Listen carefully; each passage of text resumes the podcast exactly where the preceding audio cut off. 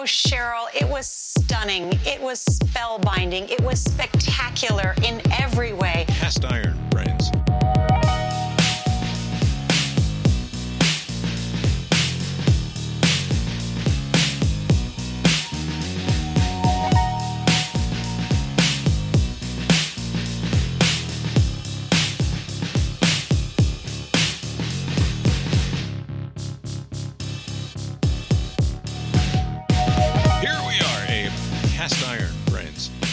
Podcast that, in celebration of Hispanic Heritage Month, is excited to integrate an unmistakable Latin flavor into the proceedings here by paying a fancy marketing agency hundreds of thousands of dollars for a temporary brand update.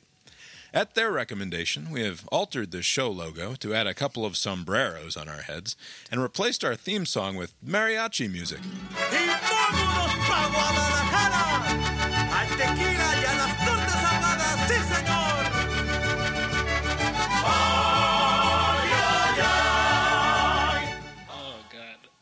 And will otherwise proceed as normal, but with the infectious Latin personality that is bestowed upon us by our adoption of these unique and entirely respectful nods to Hispanic culture. Yo quiero más cast iron brains? De nada. My name is Bob, sitting across the way from my buen amigo and co-host. That's Abe. How you doing tonight, Abe? Doing well, Bob.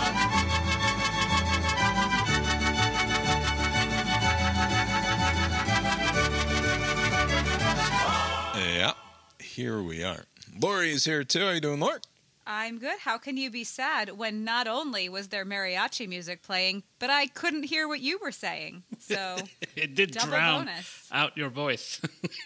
Well, I'll make sure to bring that down in the mix for the people. Tonight is uh, Monday, September 19th, 2022.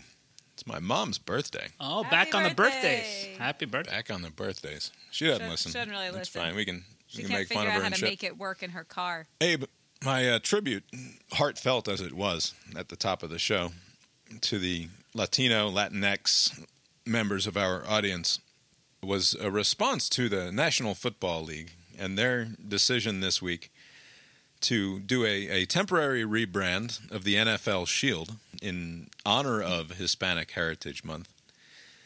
And if if I told you like like if I was just brainstorming with the buds, Yeah. like sitting around shooting the shit and trying to come up with a plausibly inoffensive but also wildly offensive way of nodding towards Hispanic Heritage Month, I would have landed on let's just put a sombrero on the football and then run that out there. Right. Uh, they got really close to that. They they put a tilde. they they so turned bad. the N Yes. in the NFL shield into a, an an enye, like the the N with the little So how would accent it, over How it. would the N like when you say NFL?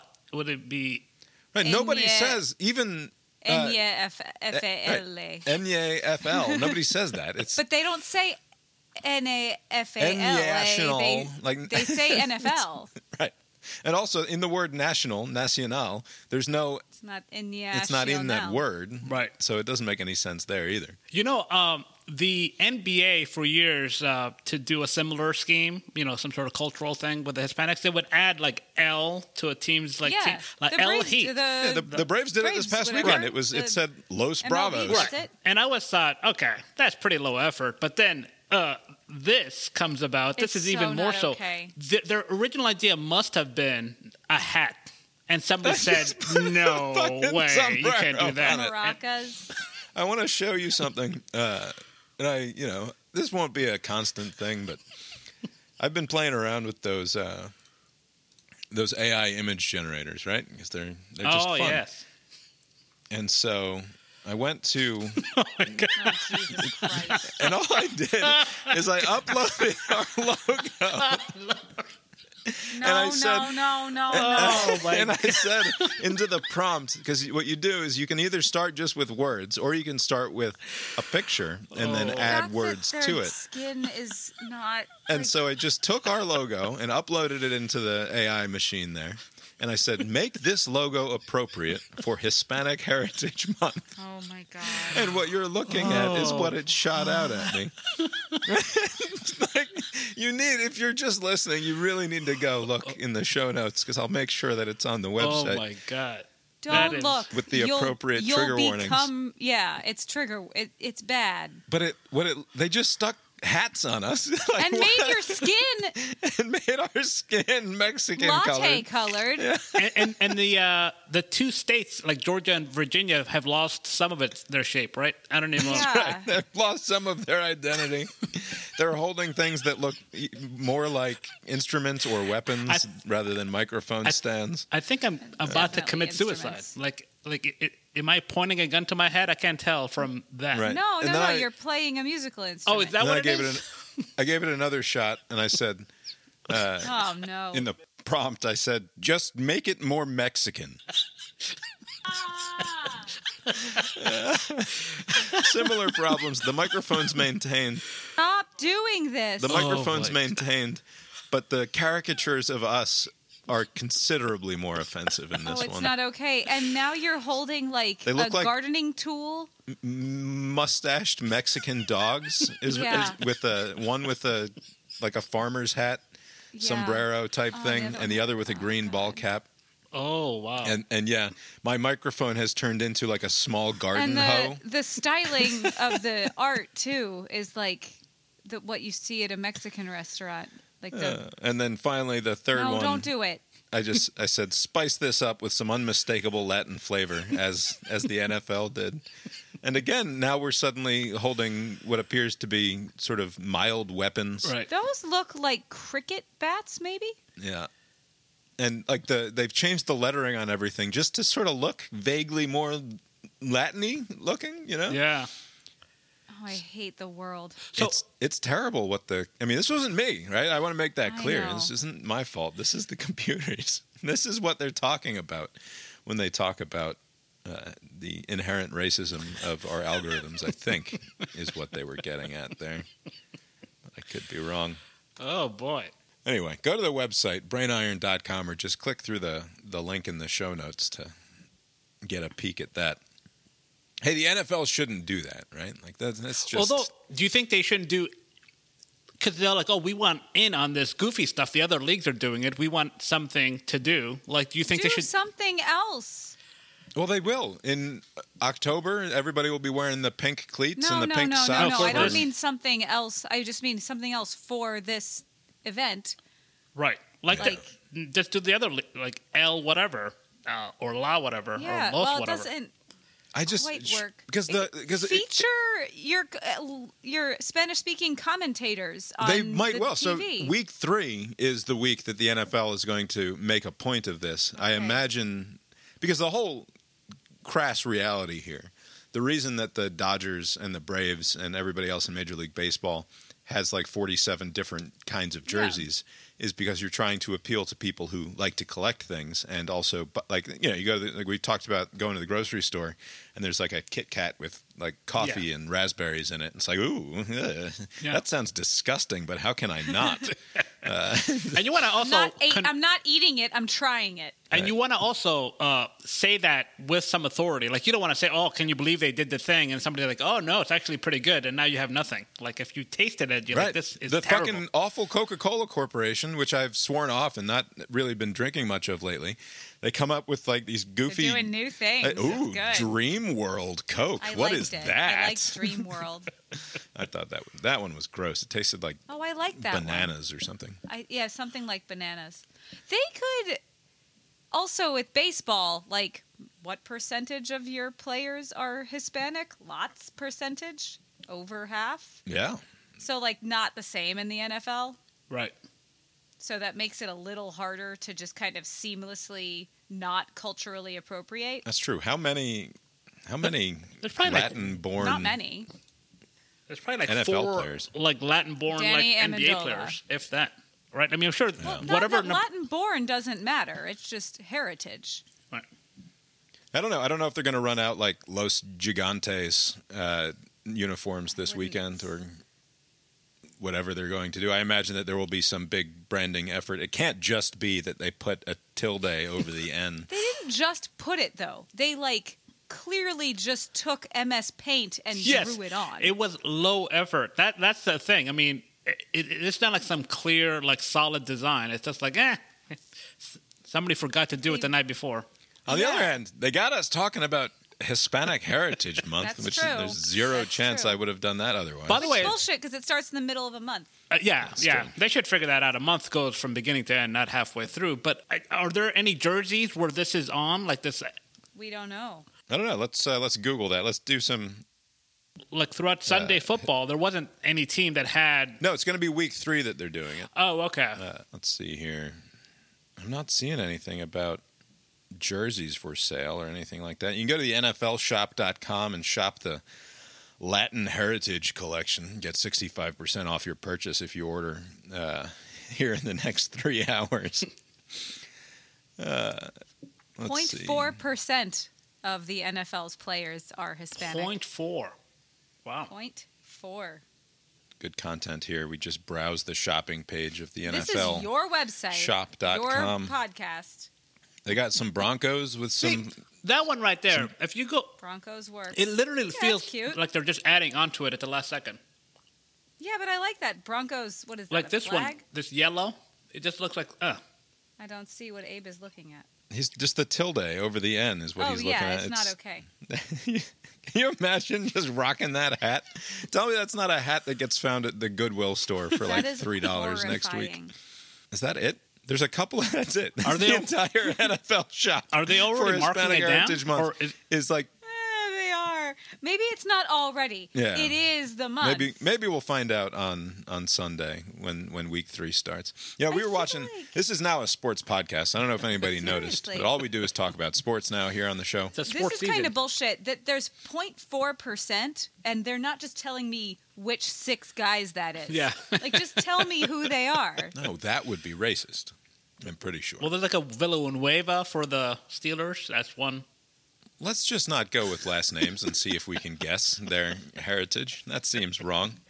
Not that I, you know, far be it from me. Danny Amendola. Yeah. We no watched. Thursday Night Football this year debuted. I mean, Thursday Night Football's been around for quite some time.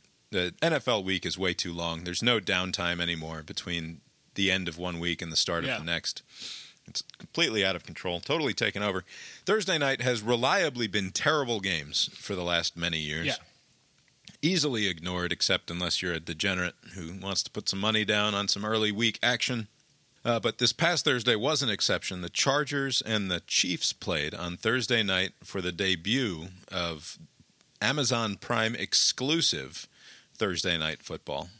They paid Al Michaels an ungodly sum of money to get him away from NBC, in addition to bringing on uh, Herbstreit. old Herb, Herb Derp Street from the uh, college football world. Yeah. So it's uh, Al Michaels and Herbie Derp Derp Street for uh, on the play-by-play and the color. And fine, like I, I noticed some problems with the stream. Like we, It looked like shit. when I first went there, it took a good like 15 to 20 seconds for the stream to like even itself out and then it looked reasonably fine i saw people complaining about it online but i thought it looked as good as anything else that i stream So this Over wasn't the a, internet? an issue our throughout. better. This this was just glitches. No, no, no, just at the in- beginning. Okay. Uh, but then when when you first log on to the app, it gives you multiple options for viewing because that's Which the is what I've been right asking the world that we live in now. You have like for example tonight, ESPN has got two games going on Yeah. that we're not watching. I'm watching one of them. They're on. I think it's on ESPN and ABC. And then, or you can just watch on ESPN, and they'll like double box it, like you're watching NFL Red Zone Okay.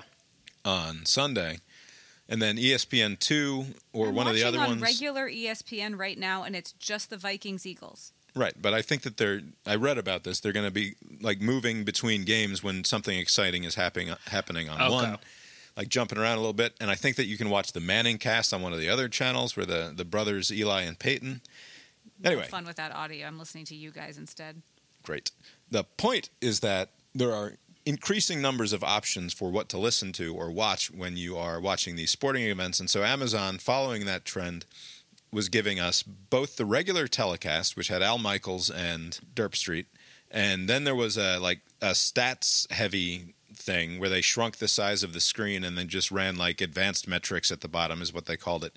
But really it was just like he ran for 15 yards as you just saw. Like for fantasy uh, purposes or gambling is what- purposes? Presumably, yeah, for like Yeah. fantasy purposes. But that doesn't make a whole lot of sense when you're just watching one game. Yeah. No, Like it- and it shouldn't be you're not watching the game as much. It should be an additional audio commentary. Yeah. Sure, whatever. But the third thing that they had, are you familiar, Abe, with the YouTube celebrities Dude Perfect? I've heard of their handle. Are they the ones that do these goofy shots?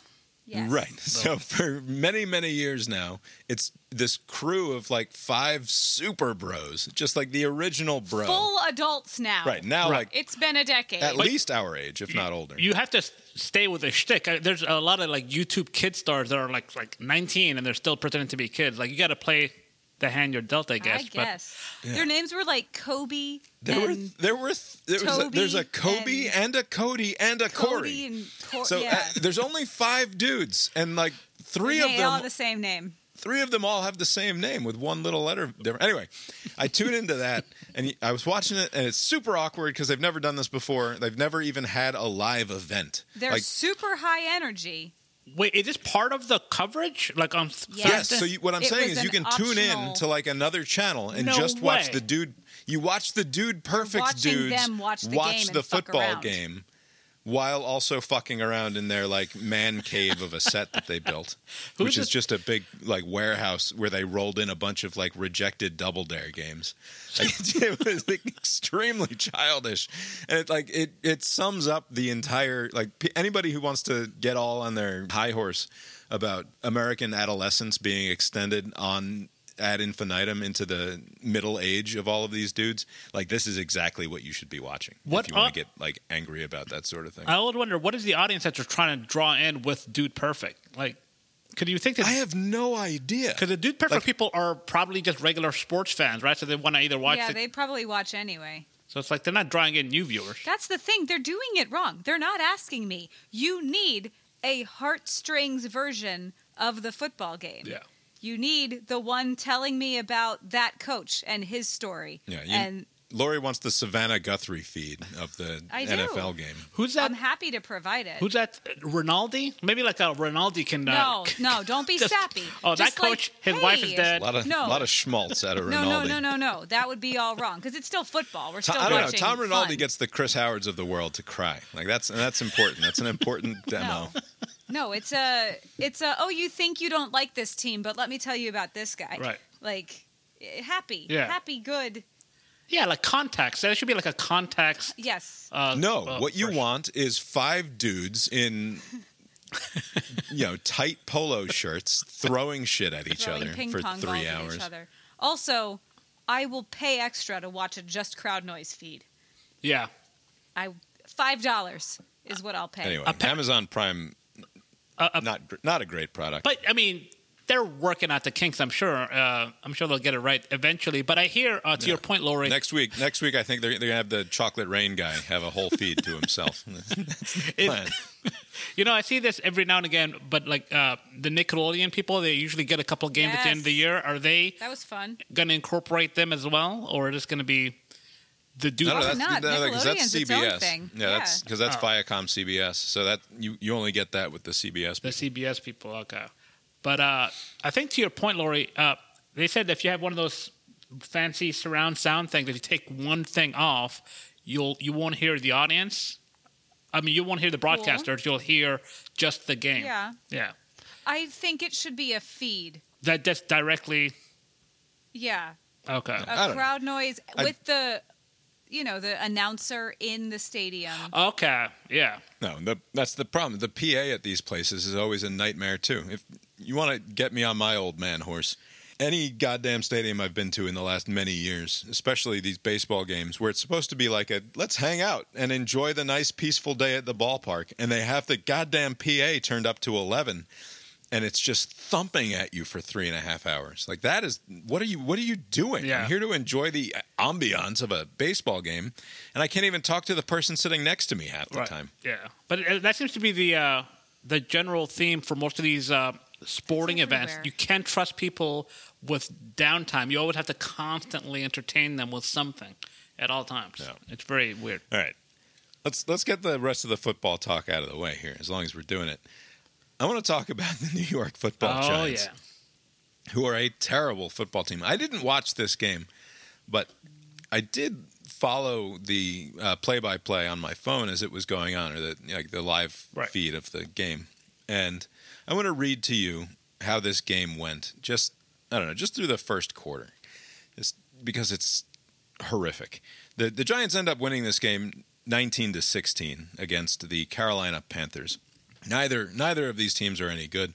Although you wouldn't know it by the record, the Giants are 2 and 0 now and the Panthers are 0 and 2. This game starts with the Giants kicking off and the Panthers guy on the kickoff fumbles and the Giants recover at the uh, Carolina 22. So great start for the Giants, right?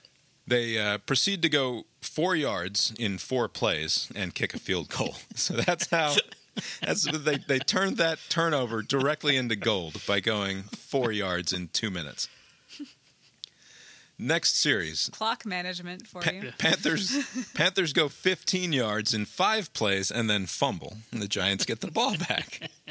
was it like uh, inclement weather? Were they playing through like a storm? No, it was a beautiful day, I believe, in the in the Meadowlands. It's always a beautiful day when you're in the Meadowlands, obviously. Can't hold on to the ball still. The Giants, they went 25 yards hmm. in 13 plays, nearly 8 minutes.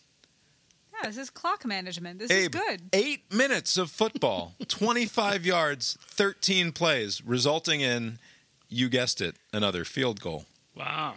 Now it's 6 nothing. The Panthers turn around, they go 13 plays, 58 yards in 5 minutes and kick a field goal. Giants get the ball back, 5 plays, 8 yards. Punt. Next possession for the Panthers, 6 plays, 23 yards. Punt. Next possession for the Giants, 3 plays, 4 yards. Punt. Wow. The Panthers go 10 plays, 34 yards, kick a field goal. Giants end the half with a uh, three yard drive or a three play drive for nine more yards, and then the half just ends at six to six. Oof. Terrible, terrible football. Here's my question for you. Uh, that was the that was the entire first half that we just went through. It was painful. It was more painful uh, if you were there watching. I'm sure. Oh, I can imagine. Here's the question. This was raised by a friend of the show, Thousand Man Jerry. He points out that Daniel Jones is on a contract year this year, right? And what he's afraid of is that the, the Giants are going to win just enough games to the point where the Giants ownership then offers Daniel Jones a lucrative and lengthy contract, despite Because- Daniel Jones not being worthy of it. because they appreciate his 11 drive, 25 yards. Abe, he just gets results. Clock management.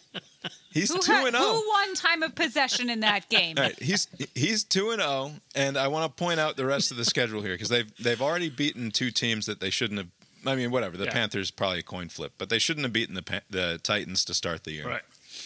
You assume that they're going to split within the division. Like that's just the way division games work. When it's the Giants and the Cowboys, or the Eagles and the the Redskins, or the Commanders, as they're called now. You don't assume, even if one team is appreciably better than the than the other, it's a rivalry game. These things matter, and I'm going to assume that they're going to split with everybody else in the division. Division games are definitely tough. Uh, let me tell Right. you. Now, the rest of the schedule, aside from the divisional games, we have the Bears, not a great team. The Packers, not a very good team. But de- also, I believe yeah. that game is in London. Wait, the Giants Packers is in London? It's a 9:30 game. That- Wow, big get I for London. that means London. Is it because the Queen died? Why are they getting? They usually get no, the Jaguars. They do this every year. I don't know. But both of those games are winnable, right? They play the Jaguars this year. They also play the Ravens, so we'll, we'll chalk the Ravens up to a loss. The Texans are terrible. The Seahawks are terrible. The Lions put up a lot of offense but can't play defense. Uh, are terrible. Are you making That's the the ca- case, Bob, that I'm making the case that this is like a a 10 to 12 win Oh, team okay. potentially. Packers face. They play the Colts in, in the second to last week of the year. Oh, don't worry. The Colts, the Colts are terrible. No, no, no. Abe. I don't know if you've noticed yet. Always a slow the start. They're point is, if they around. just split within the division, this is like a 10 to 12 win schedule that they have, uh, given how they've started. Is it possible that Daniel Jones takes the wins the division, takes this team to the playoffs, and gets like a six year contract for an ungodly amount of money, and the Giants are stuck with him for another half I, I just can't imagine in, even in this rosy scenario that the f- It's not rosy. Those are terrible teams. right, but the Giants are not that much better or worse than those teams. Basically, it'll be a coin flip, right? I mean, they can very well. The Giants clearly know how to win. I think that's what we're getting By at the- here. It, it should be noted the uh, Carolina Panthers started three and zero last year, and uh, the bottom fell out for No them. So who knows how this thing uh, will go? But let's say it does happen as you described. You don't think the front office will be like, that, we're not winning because of him. We're winning because all the other teams fucking suck, and they're just things. Wins. Yeah, are but just- what do you do if you win fucking twelve games and you go to the playoffs? You're gonna have like a twentieth pick in the draft or something. Like that's the other problem. Right. Is that this is a bad team that's gonna win a bunch of games and not be able to draft a decent quarterback next year. Right, I- so like, what do you do? You might as well sign Daniel Jones. You don't. Whatever. Is is Nick Foles available? Yeah, is he going to be a Colt again next year? I, don't. I don't think so. I, I wonder what, what would be the option, the other option, like franchise tag him. I mean, you'd be paying him a ridiculous sum amount, so you can't do that.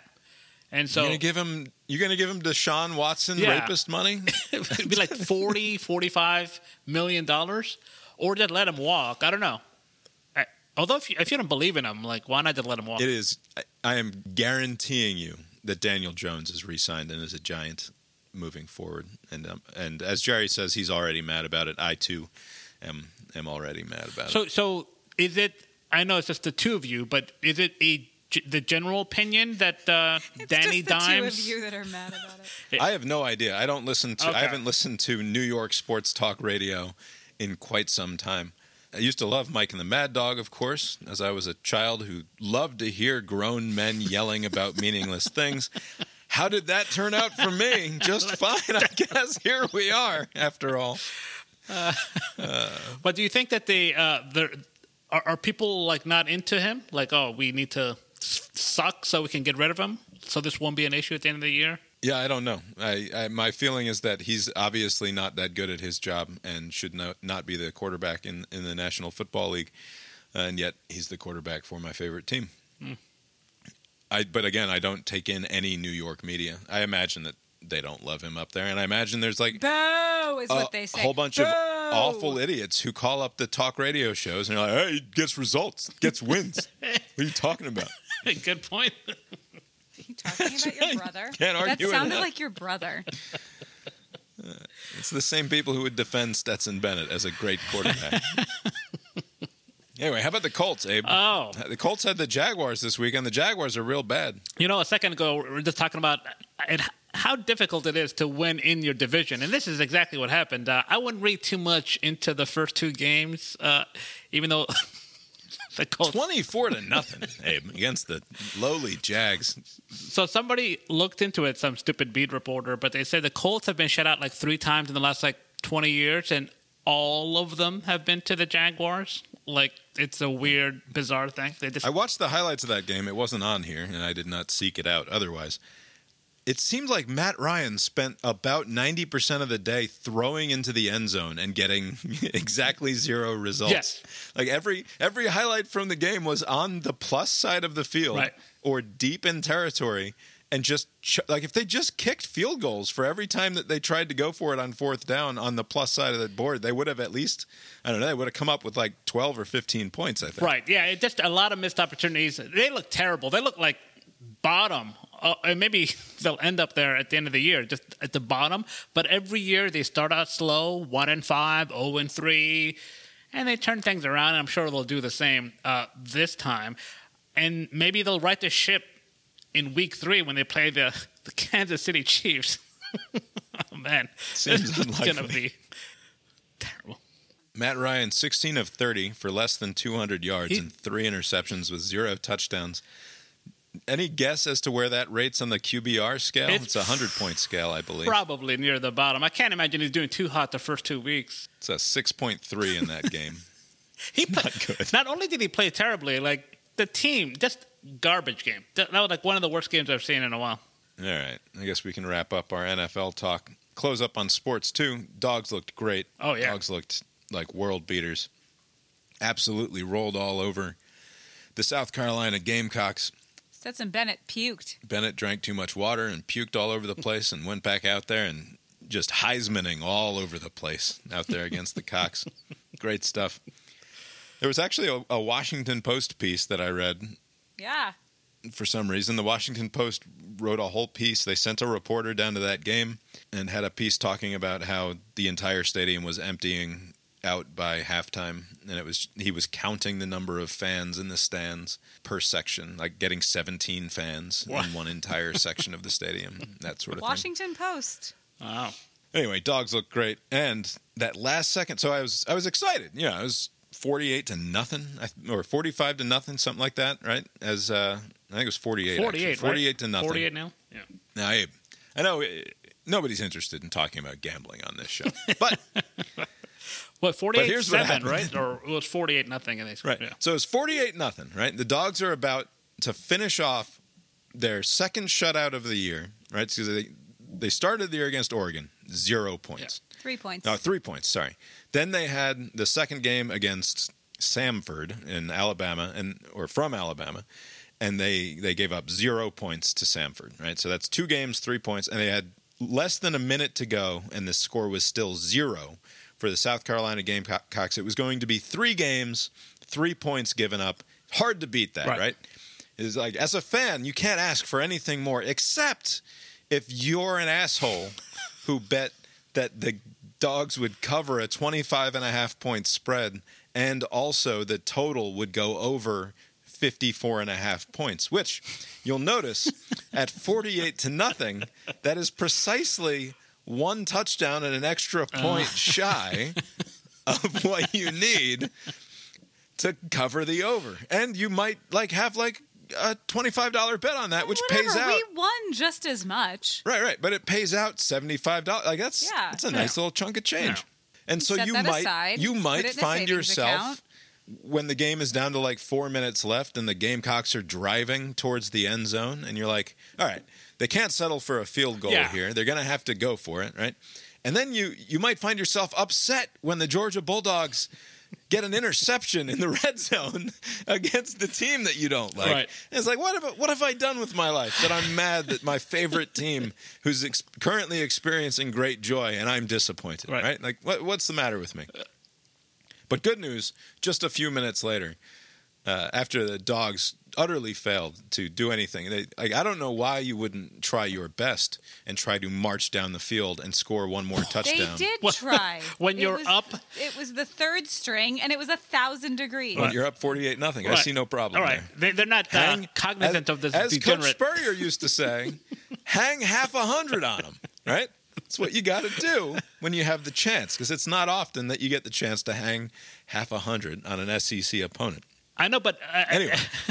I suspect you know uh, didn't uh, for the Oregon game Georgia could have scored a lot more points. They just kind of pulled back because of their old coach. I was reading there's some sort of agreement between coaches that you don't do big Yeah, throws. sure. Yeah, you don't show up somebody. But Yeah, so it, it's a matter of principle then, not Bob's gambling. Oh.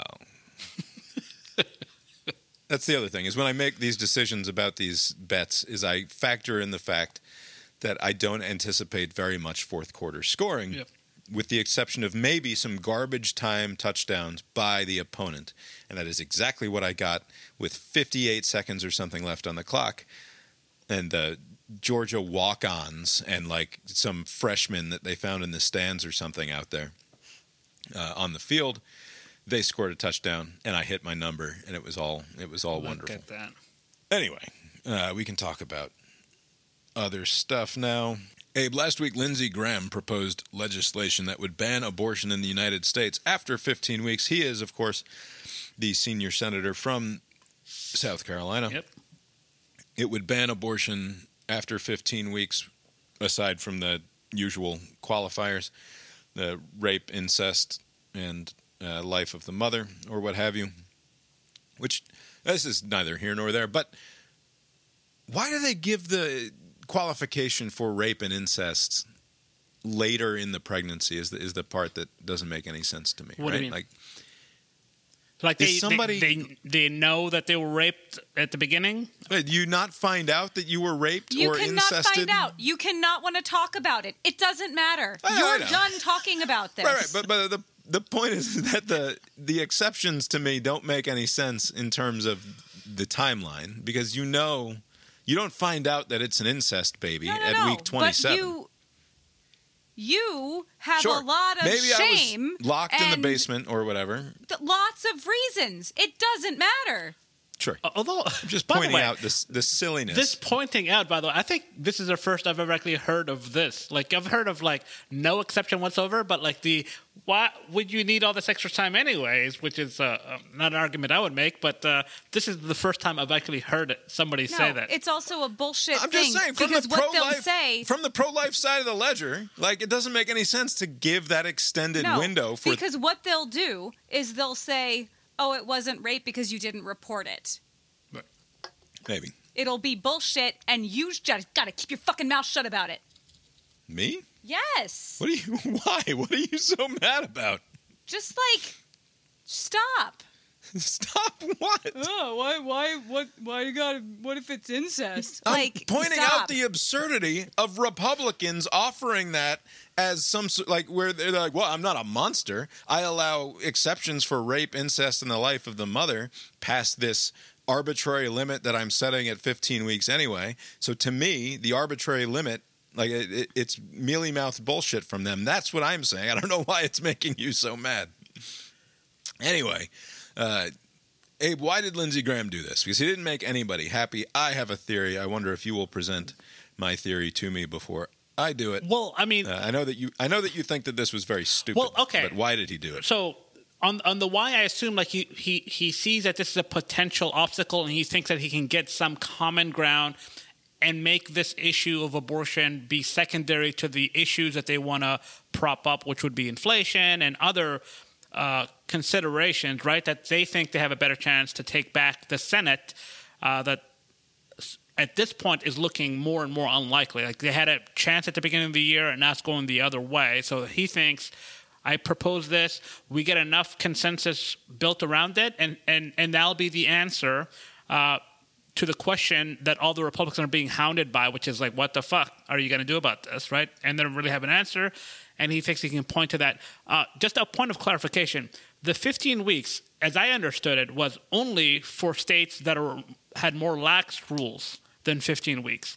If you have a more restrictive standard, like six weeks, like the heartbeat bill, you can keep that, right? So the 15 weeks is not across Right, the it's board. a it's a floor, not a ceiling. Right, so basically it's or- trying to bring- it is a ceiling, not a, however Well, you yeah, want to think of right. it. But yeah, 15, 15 weeks sets the national ban at at that number, and then if you are Mississippi or Florida or Oklahoma. Oklahoma, and you want to have a six week ban or a heartbeat ban or a, a fetal pain threshold ban, and then you want to make up some day where fetal life feels pain, then you can do that. But it would be a national ban at 15 weeks, right, correct? Right. So, so mm, in my idea, I, I'm assuming the reason he's doing it is so he can get some support, so that this becomes less of a hot topic issue. But the reason why it, it didn't really play very well is because who is the audience? Again, going back to the dude perfect thing, who's the audience for this? Like, if you are in a blue state, why would you agree to this? And if you're pro life, you know, to the extreme, 15 weeks is not. Uh, that's way too far out for them, right? So, To like, say, to say nothing of the fact that Republicans have spent the entire summer saying what we really want is what the Supreme Court wants, which is to return the authority of this to the states and let the states decide, right? That's been the talking point all along. Here's my theory as to why Lindsey Graham did this, and it is not to find common ground. It is, in fact, the exact opposite of that. It is to put out this 15 week ban as a punching bag for everyone. And it's not just for Democrats who obviously took the opportunity to say both true and also occasionally outrageous things about what Lindsey Graham is trying to do here. Uh, but that was that was built into the scenario, right? Now you're never going to make Chuck Schumer and Nancy Pelosi happy about an abortion ban when we're six weeks out from election or whatever we are, right? So obviously that wasn't going to happen. Further, uh, McConnell said, "I don't think there's room on the schedule for that. Uh, not much appetite in the schedule for that." And so McConnell's not interested. None of the other Republicans, like anybody, Mike Lee, not interested. None of the other, anybody who's on the ballot, not interested. People who aren't on the ballot, not interested. This was designed by Lindsey Graham, possibly by people, by, by the McConnell types who actually run the show in the Republican Party, uh, for Lindsey to take one for the team here. He just got reelected. He doesn't have to worry about that he's pretty old. He'll probably run again, but it's this won't factor Right. in to whether or not he runs again in a few years. This is him going rogue to take some heat off the rest of the Senate. He stakes out a position that nobody else wants at the federal level, which allows Republicans who are currently running for office to reassure the squishy types within the GOP uh, that it or or that the GOP isn't actually going to ban abortion, right? Right. Like why we wouldn't do that. We just had one of our most senior members of Congress introduce an abortion ban and it was a complete non-starter for his entire conference. So you, the suburban moms in Atlanta and the suburban moms in Minneapolis or whatever, you don't have to worry about the Republicans doing this at the national level because our guy just put it in motion and got absolutely no traction with it. So you, it was designed to fail, so to show, oh, there's no appetite and there's no uh, support for any sort of federal ban, even though each state is still left up to their own decision making. Like West Virginia, I think, had a near total ban law passed, and Georgia's doing the six weeks. There's all these states that have these very, very restrictive laws. You don't think the people Right. in I those think that this per, this perversely takes it off the table for a lot of people. I, This- I don't know how. Uh, this- to me, it seems like it's like a very small like blip because the, the it didn't really land his proposal, and if it is, as you say, like just a a thing to kind of draw attention away. I don't understand what this changes. Like, if you were a Georgia voter concerned about the abortion law rights, well, who cares? I think it's easy to look at this and look at Lindsey Graham proposing this and seeing that it got no traction whatsoever at the federal level, and tell yourself that the Republicans aren't going to do anything about But they're this, not even if concerned they about- get the majority. But is that where the concern is? Aren't they concerned about Georgia doing what they've done and Texas doing what they've done and West Virginia? Only if it's actually on the ballot, right? Only if so as as they proved in Kansas, as they're going to prove in I think it's Michigan, where there was all that drama about this law from the early 20th century. oh century, yeah, I like think, or even the late 1930 law. 19th Yeah, century. yeah. Oh, was it even older? and it was I thought it was over 100 Okay. years old. I don't I don't know how precisely old it was. But it, it banned a whole host of things eh, including abortions and the Michigan people had tried to get this on the ballot as a as a referendum question and that got tossed out in court because for some bogus reasons about like the the grammar of the thing was not quite right to to one judge's liking or something. Oh. But the Michigan Supreme Court, I believe, has decided that this is going to be on the ballot. And so in places where it's actually on the ballot, I don't think there's any there's not really any getting away from it. But in in places where it's not exactly on the ballot, like in Georgia, where it's just sort of Herschel versus Raphael Warnock, rather than there being an actual line item on the Georgia ballot this time around, I think that it will play significantly less of a but have, have less impact. so a, a lot of the ads, and I live in Georgia, uh, so I see a lot of these ads, way too many. But half of the uh, ads, like on the for the governor's race for like uh, Abrams, is about abortion access, right? Like so, like clearly they think it's a big issue, and on the other side, Kemp is mostly just talking up, "Hey, we opened early and things turned out fine." Keep me in office because of that. Like, it's Right. Well, it's all all Democrats have. Like, they can't tie themselves to Biden. Like he had a big bump in his poll numbers recently, and is up, according to one approval rating poll, is all the way up to forty five percent approval Right. with the American people. within striking uh, distance which is of fifty percent. sort of, yeah, but not. It's not good, and it's not something where you're like, okay, yeah, I want Joe Biden to help me out down here in the Atlanta suburbs. Like he's not exactly a, a boon to things right now. No, that's true. Yeah, and and and I'm, I'm just saying like uh, abortion was an issue since the Supreme Court decision uh, made their ruling. It remains so even after Lindsey Graham's stunt. It made no, at least on the, at the state level, made no real difference what the federal side was going to do. Yeah, perhaps. The, my reason for my sort of vague little and ultimately harmless conspiracy theory about Lindsey Graham doing this as a as as something for Republicans to hopefully shrug at is largely because I can't think of any other good reason for it to have happened. like there's there is no political outcome where this helps Republicans beyond giving people the permission structure to be like, oh, I guess the Republicans aren't going to do anything about abortion anyway. And like they can say that all they want. They can say we want to leave it up to the states, but the only way for them to really prove it is for one of their bigwigs to try to forward an abortion ban and then for them all to poo-poo it. Right. And that's what happened. I don't know if that was the plan, I mean- but I think they took advantage of that. in some ways that's more plausible or anything is more plausible than uh, a senator not even like running it by his colleagues like hey i'm coming up with this thing it would be nice if i from the jump had 10 senators behind me or whatever like Right. This was there's I don't buy for a second that Mitch McConnell was oh it's the first I'm hearing of that. so I don't know. Didn't see the tweet. Uh, but who knows? Anyway, we've had the abortion discussion many times. We don't have to rehash that further. Adnan Syed's out of jail now all from the serial podcast from the podcast. the prosecution in that case, I don't know if anybody, presumably people still remember that case. It was uh, tw- the 2014 inaugural season of the Serial podcast, which years? arguably, what's that? it's been eight years since that first season of the serial Yeah. Yep. wow It was when we moved Which makes here. it which makes it five years since we invented podcasting, and then NPR caught up and created the wildly popular Serial in 2014. That's that's Sarah Koenig took our whole idea, and made a mint on it. The bitch.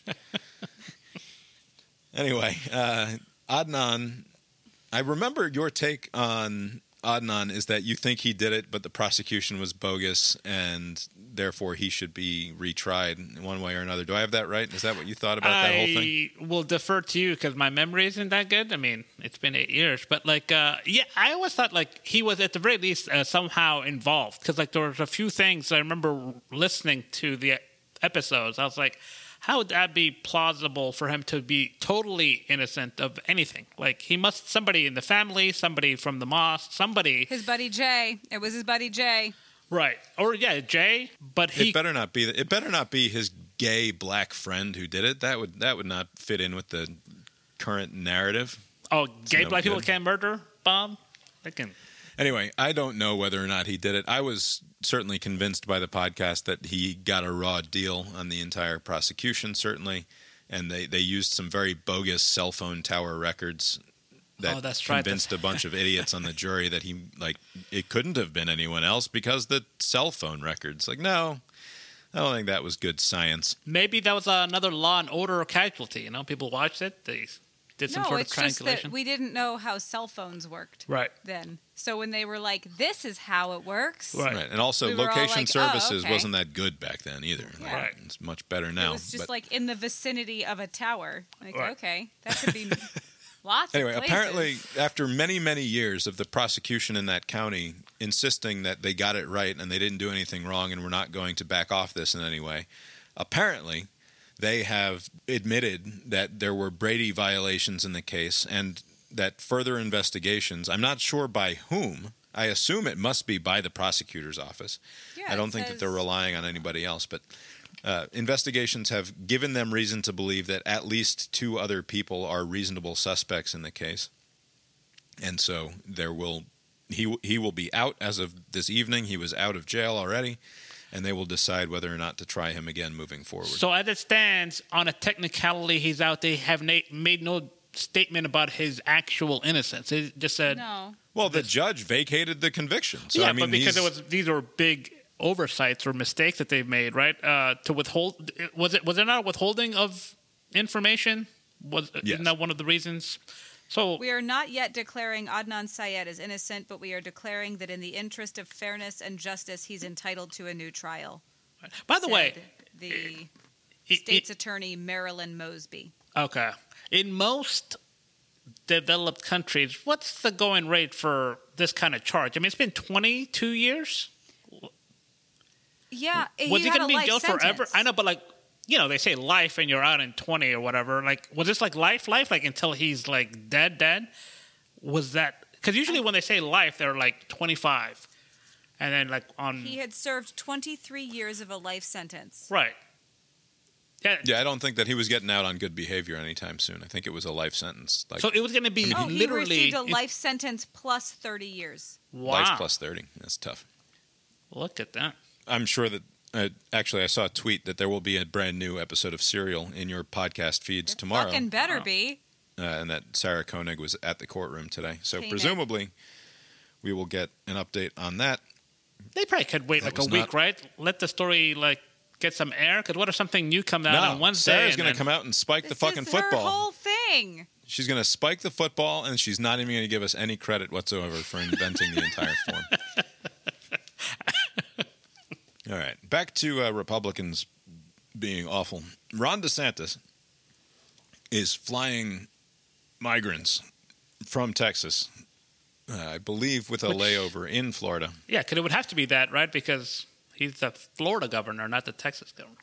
Yeah, but these were Texas. Some of them came. I mean, they didn't come across the border into Florida. Right. These There's were, no border with Mexico and Florida, right?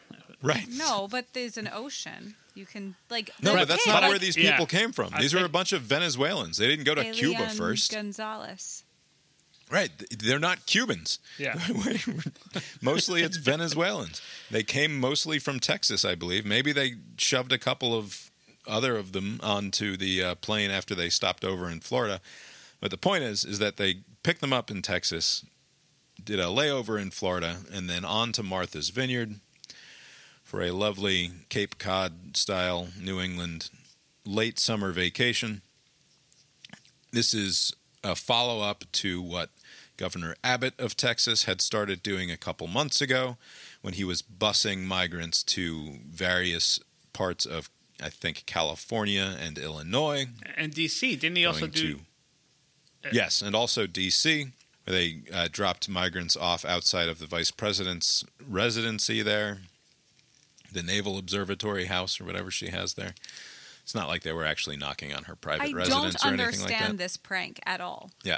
So that's what it is. It's clearly a troll by, and this is the DeSantis's flying of them up to Martha's Vineyard was very clearly inspired by a bit from Tucker Carlson over the summer when he suggested that red state governors or, or mayors do precisely this. And he chose Martha's Vineyard as his perfect destination for it. has got to be Martha's Vineyard. It's a natural. Joe Biden took 70% of the vote on that small Massachusetts island.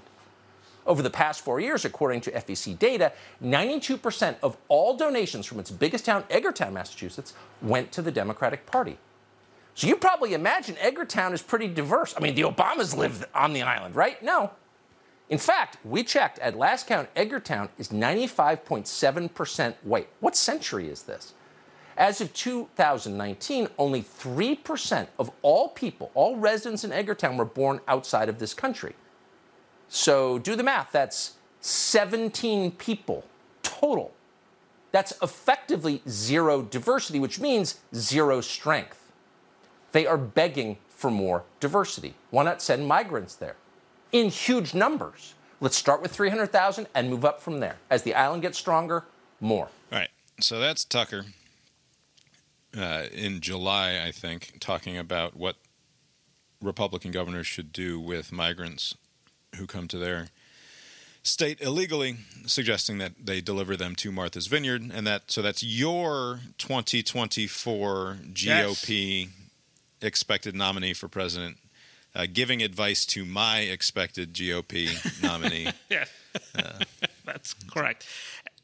And you see how he is listening to my guy. My guy is a lot smarter than your guy, even though your guy is yeah, a lot smarter, obviously.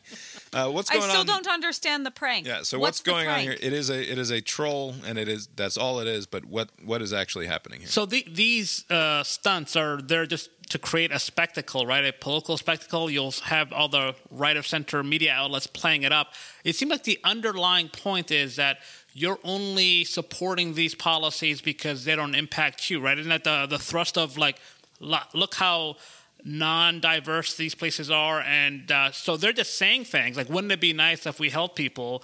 Meanwhile, they're not they're not having to live by the consequence of those policies, right? So the th- thinking from the Tucker Carlsons of the world is let's make this problem our problem in Texas and other locations their problem and see how they react. Now, the only way that this stunt works is if the people are like, "Oh, fuck that," not like this. Right. Like, if, if the people are like, get these the disgusting problem? brown people out of our town, right? Right, And it, right. if instead the reaction is entirely humane on the part of the people there in Martha's Vineyard, and they just, you know, they do what they can to help them and get them beds and then get them sent off to places that are actually equipped for this because there's not the infrastructure there on Martha's Vineyard to do it, then the the whole point is lost. But it, it of course isn't because the media will cover this in terms of the outrage that it creates.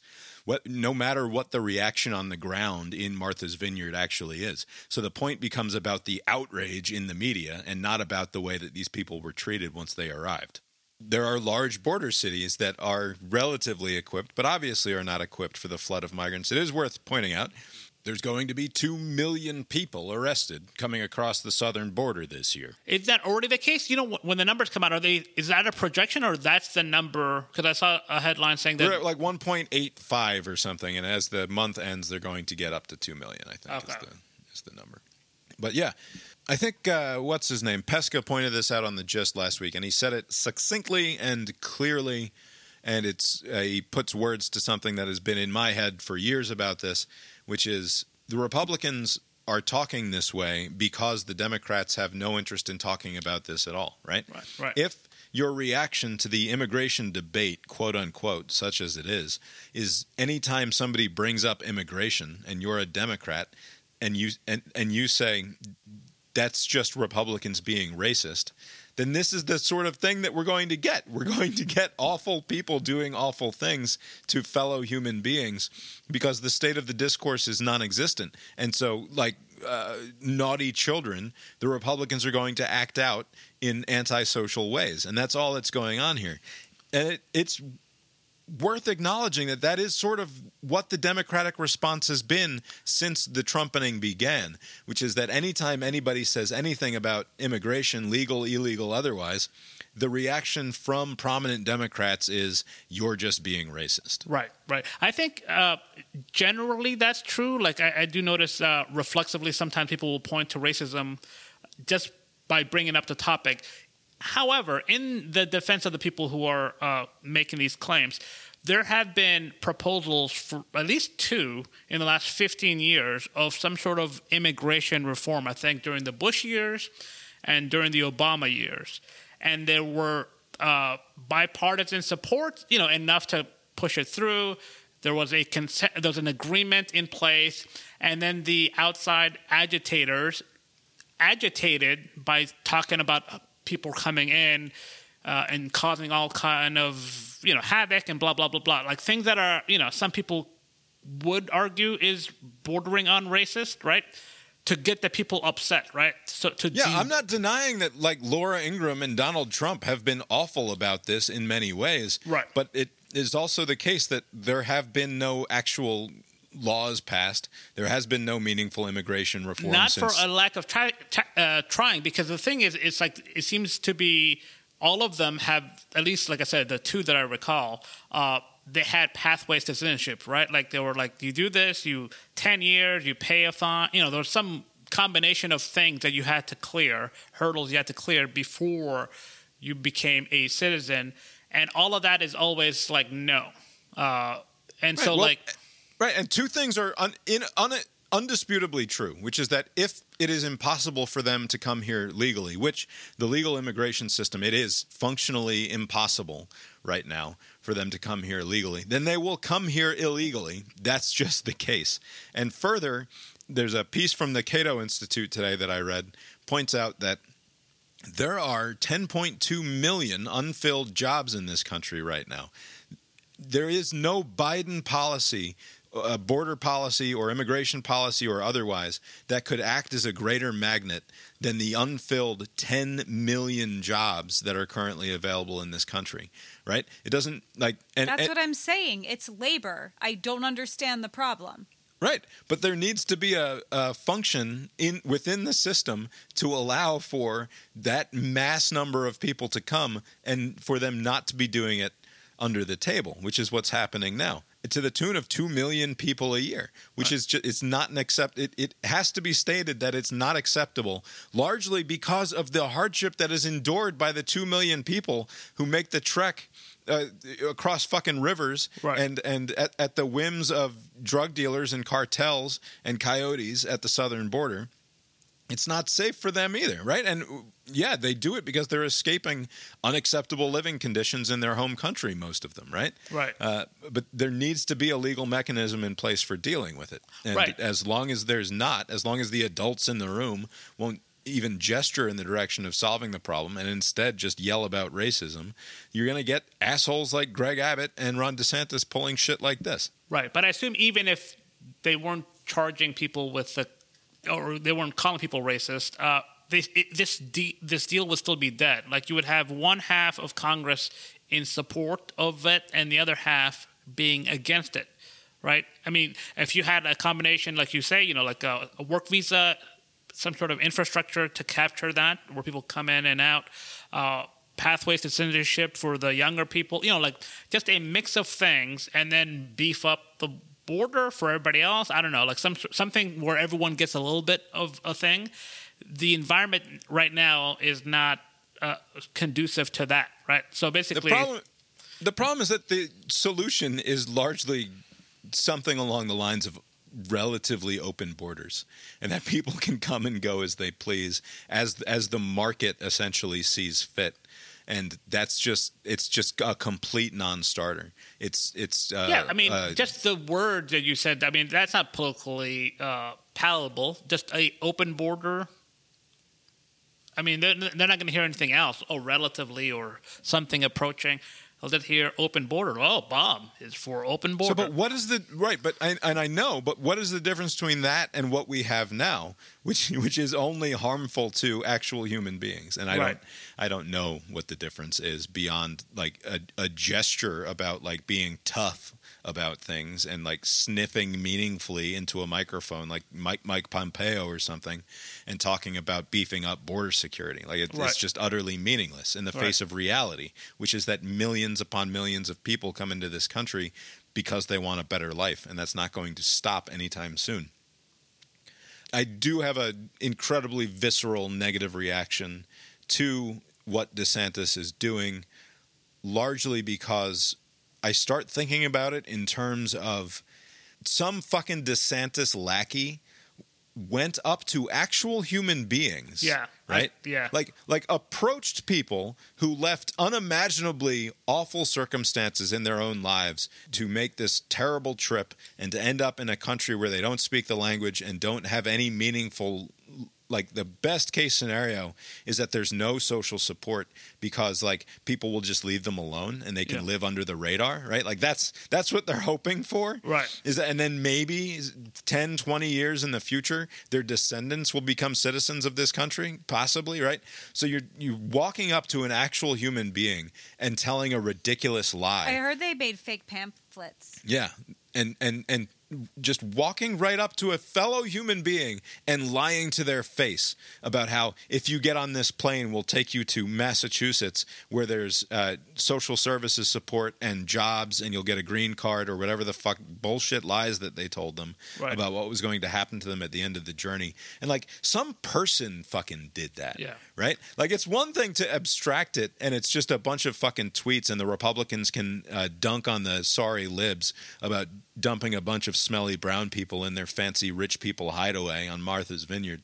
But it's something else entirely when you think about like the actual human being talking to another actual human being and just 100% instrumentalizing that person, r- robbing them entire, entirely of any sense of human dignity and turning them into a weapon to be used against your political enemies is there's like not a word for it besides disgusting. So it's Right. just it's just what it is. I, I, I do wonder if they're even considering that aspect of it, or if they're just fixated on like owning the whatever and just I don't know, No, they're whatever not reason. people to them. Right. Because if they took one second, just one beat, like the the cruelty of it would become very clear, right? So you must be deliberately avoiding that aspect of it and just focusing just on the Just political people side. to them. Right. It's just like, yeah, it's just whatever. Just like the slaves weren't people to the owners of the slaves. Yeah. They And weren't people. I'll put a link to there's this Substack called Popular Information run run by someone called Judd Legum. I assume that's his real name, but he's got this pamphlet that apparently was given out and it just has like Massachusetts welcomes you signage on it and a bunch of nonsense about uh, support, social services support, and job placement and job training, and getting kids in school, and assistance applying for Social Security cards and other benefits, uh, none of which is obviously the case. Uh, but yeah, again, as you pointed out, the the stunt is theoretically contingent upon the liberals freaking out about this. Uh, the problem is that even no matter how humanely these people are treated upon landing there, all that Fox News or DeSantis or anybody else has to do is point at the furor created in the media, Right. in the, the the blazing headlines on CNN and MSNBC and all of the other usual places, and they've created they've created the conditions of the of the thing that they claimed was going to happen, right? Right, So they, but they're getting exactly what they asked for. Right. But again, that that is another like in order for all of that to be true, you must just totally disregard the humanity part of it. Like look at these people, they're so upset. Why are they all Right. upset? Ignoring They'll ignoring the that. good They do that all the time. Right, ignoring the good actions of the people on whom you dumped these people. But right? also, th- th- they're, I- I- you know, in your presentation, it sounds like they're, you know, the media would be uh, responding to this, and they're like, look at them. The liberal media is reacting harshly to this, as if it's not like a cruel thing to do. It's like there is also that aspect, but they're just l- l- looking at it from the it's entirely divorced hypocrisy. from that, right? Right. Like none of none of the uh, we are the victims of the media complex is is rooted in reality. There's Right. a seed of it somewhere, Yeah. but that seed has blossomed into this entire victimhood identity. right. It is awful, and it is it is awful in a Trumpy sort of way, and. You know, I don't think it's disqualifying for DeSantis uh, in terms of getting his Republican nomination. In fact, it's probably No, if we learned anything The opposite from of Donald disqualifying. Trump, it's that like the worse you are, the more you're liked. Yeah, there's a there's an audience for this sort of stuff. Sure, and, and again, we start seeing that that old Adam Serwer piece passed around about the, the cruelty is the point, which is such a facile thing that like I, I now reject it out of hand. Like I, I can't engage with it anymore because I don't actually believe that the cruelty is the point for the overwhelming majority of people doing this. This is not about doing actual harm to actual human beings. This is about people who feel themselves victimized and are lashing out because of it. The There's- cruelty is not is not the point in that fundamental way. The, the the underlying cruelty is a cruelty that these people believe have been inflicted upon them. They're wrong about that, right? But I don't think they're actually getting off on hurting other people. They believe No, they are the ones being harmed. they don't think harmed. they're hurting people. Right. Uh, also, uh, I mean, it's a big enough group to where you can't say it's one thing, but at least one of the things has to be the cruelty being the point. Basically, I wouldn't be surprised if there's an insignificant or not insignificant number of people who are like, fuck them, they chose to come here. So any sort of thing that, you know, any tough treatment that we give them or we separate their kids, them's the breaks. You came to us, you chose this. Like, I, I, I, I understand that as a way of rationalizing the behavior, and I think that there's some truth to it, sure. But to say that this is all about cruelty completely misses what I watched this weekend, which was Trump giving a speech in front of a arena full of people where the, the weird swelling music starts and he goes into his there's an eight minute segment from this thing and i'll put a link in the show notes i'm not going to play any, of it now What, I woke up to on Sunday morning was Bob listening to Donald Trump talk the way he talks. Yeah, he, he just he, he when he thinks he's being because he's a terrible public speaker. Like uh, underrated. One of the most hilarious things about Donald Trump is what an awful speech giver he is when he's trying to like be serious. And so there's this eight minute segment at his rally and it's like it's full of like some of the creepiest imagery and shit that you can imagine because the entire crowd starts doing this thing where they they hold up one finger and they're almost doing like the worshipful praise hand thing where they like they hold the hand up and they sway back and forth like they're under his sway in an almost sort of religious fervor kind of way. And all he's doing is he's giving a litany, an eight minute long list of all of the things that are awful about this country. It's the very weird. The ways that we've been reduced in the last three years and in the previous generation before that. We had this great moment from 2016 to 2020 when everything was uh, was milk and honey. But other than that, it's been awful and it it's super fucking weird because the music does this big swelling. One of those thing. things, by the way, was how many people have died of COVID. Yeah. Yeah.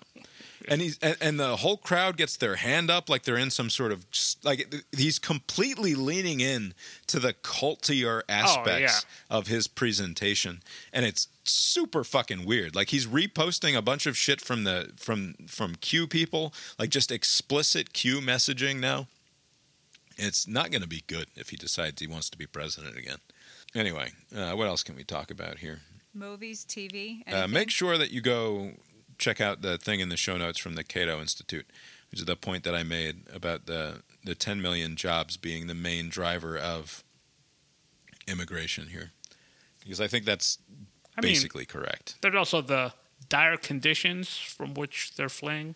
Sure, but if there weren't 10 million open jobs here, like it, the, it explains the bulk of the rise in illegal immigration, if not the entire thing. Let's talk about this piece in the Atlantic today, which made the rounds on Twitter, largely to be pointed at and the one I at. sent you about red shirting boys. No, Nope, no one decided to engage with me on that. I'm sure I was busy with something else. Nope.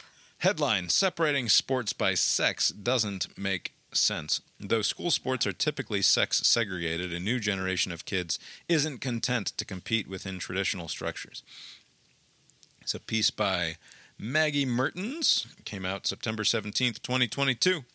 She gives a couple of anecdotes about uh, girls who wanted, uh, one girl who wanted to play football and one boy who wanted to play field hockey and they were denied by local school districts based on some very silly uh, rules put in place about who can play what sports. And and she's completely within her rights to point out some of the more silly bureaucratic processes that block children from playing with other children at the uh, even even post pubescent but but just uh, just in like rec sports you know shouldn't be a big deal. Where she loses me and where she loses most people is uh, when she starts quoting from various sociologists uh, who say things like, quote, part of the reason why we have this belief that boys are inherently stronger than girls, Oh, and even the fact that we believe that gender is a binary, is Oh, because no. of sport itself, not the other way around. so when I say things on this show in the past, like, oh no. These people believe that biology is downstream from culture, and you say, oh, don't be ridiculous. No one actually believes that. And then this person goes so far as to say not just that biology is downstream from culture, but that within the culture, biology is downstream from team sports. And that's like explicitly what that person just said. I mean that it was the cave people back in the day. They started playing football. That's when misogyny started. Uh, what the fuck are these people thinking? I, I um, to me, it's, it's such a stupid thing to say. Like that, there was there some cleaning up later on in the article, or is that they, they maintain this position throughout, or just, no, this is the position. The position is that we do not need to separate athletes by sex, and that doing so only reinforces this binary that doesn't actually exist. And this is at all levels up through high school. when they're kids, when they're in high school, like they're seniors in wrestling, for instance, like or are they just team well, sports? wrestling you could do just by weight. They You did, can, and it didn't work that- too well. Yeah, you can you can do it however you want to do it, but the result is going to be that boys, Boys will win Boys will win everything. It's just the way that it is. The article concludes with the following: A different youth sports world is possible. Musto, who's that sociologist that I was quoting earlier, has observed a swim team in California, for instance, whose athletes are separated by ability rather than sex. It has changed how the kids view one another. It wasn't a big deal if they had to share lanes with one another or why they were or they were competing against one another during practice. Gender wasn't the primary thing that was shaping the perceptions of who was a good athlete or not, she said. But as long as laws and general practice of youth sports remain rooted in the idea that one sex is inherently inferior, young athletes will continue to learn and internalize that harmful lesson. I wonder what would happen if we desegregated the sports by gender and just had the boys winning something like 90 to 95% of all competitions, Right. how people would feel about the inferiority of one gender in relation to another. Right. Because when I'm watching high school girls compete in track, as I often do, as a not at all creepy guy who goes down to the local high school track meet, He does. It's very weird. and and just watches young children uh, competing. I don't get a weird misogynistic tickle when I watch the girls do their running around the track, but it would be way more obvious to me if they were all on the field at the same time and the boys were running laps around them, then boys were better at this. Right. Right? I, I, I, I mean, again, I, I, I, I, I'm just baffled at this person making this point because there have been, I mean, there are just so many examples of how wrong that position is. But are they not even factoring that in? Maybe they are like an abstract, like liberal. th- Oh, wouldn't it be nice if this were true? Instead of like looking at real life and see it's not practical, and also maybe the inferior superior framing isn't the most helpful. I mean, it's different, you know. Like, I mean, men are stronger, so you're trying They're to control. more flexible. yeah, you're. Yeah, there. Are yeah, no one. I mean, the inferior superior just is different, right? And and so you can't. You, Stronger you, vaginas. you're, you you you want to control for external things that are outside your control, right? And so in wrestling, they do it by weight. They say ten pounds can even be too much of a factor, and so we'll cut it at that or wherever the the weight classes are. Uh, and so in this one, they're like, hey, But if you're a you're a boy who weighs 180 pounds against a girl who weighs 180 pounds, and you've you're 15 and you've gone through puberty, you are a different 180 pounds than the girl is, even if. Like and as as was proven with like the Soviet juicing programs Right. in the 1970s and 80s, Right. it's not like the juiced up Russians and, and Soviet bloc players were out racing the men at the Olympics. No, Right. they were still below the the heights achieved by the men. Right, and- and, and- that's with the added benefit of performance enhancing drugs. Right, and, and and again, like these weight classes are designed to control for for weight within the same sex, right? So they're saying all the all other things being equal, ten pounds is still too much. So we need to get rid of that even, and and so we can kind of determine your your skill set and your whatever you're training. We're trying to figure out who's the best wrestler controlling for weight. So if you if you're that specific about just weight, you think that sex is something you can just dismiss like as insignificant just because you want to? And that's the only motivation from what i gather. There's no other reason. You just want it. Like why? Like why can't it just be two different things? Because you think one is inferior? Right. There are there are people who will make the argument that boys are only stronger because of millennia of the patriarchy, right? That boys would not be six inches taller or four or five inches taller on average and have uh, double the muscle mass or whatever the number is.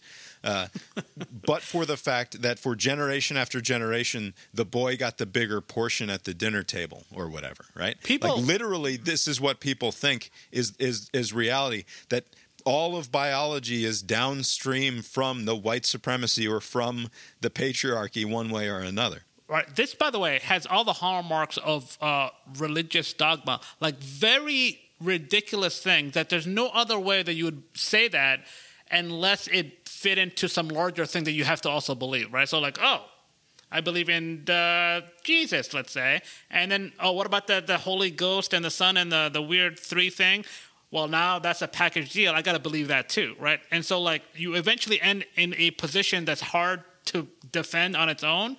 And so, I don't know where they started, but this must have been a package deal. It's like, well, if you believe this is true somewhere else, maybe like all women are women or whatever, the trans women are women. So, like, if you start there, then if you believe that, then you must then believe that this sex segregation in competitive sports is ridiculous. And they're like, well, I guess I do. Like, that's the only in I can think of where, like, you're trying to defend some larger principle you believe in, which again only happens with religion. I don't know if this is becoming a, like a secular religion, but like, that's Right. the only time when people start making ridiculous points. Where, like, I'm not even going to waste the energy to try to make a counter argument. You don't believe that. You're saying you believe that, but you don't believe that. Come on, come off it. There's no way It'll- you the actually believe that. Boston Marathon or New York Marathon and London, a couple marathons this year are introducing a non-binary category. Yeah.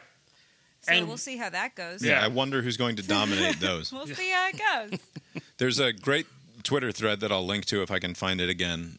This guy, he's some he's somewhere in like the world of runners and pays a great deal of attention to this sort of thing, and he charts out using all of the available data the effective difference between men and women in terms of the ability to run fast at all of the different lengths where we compete in this.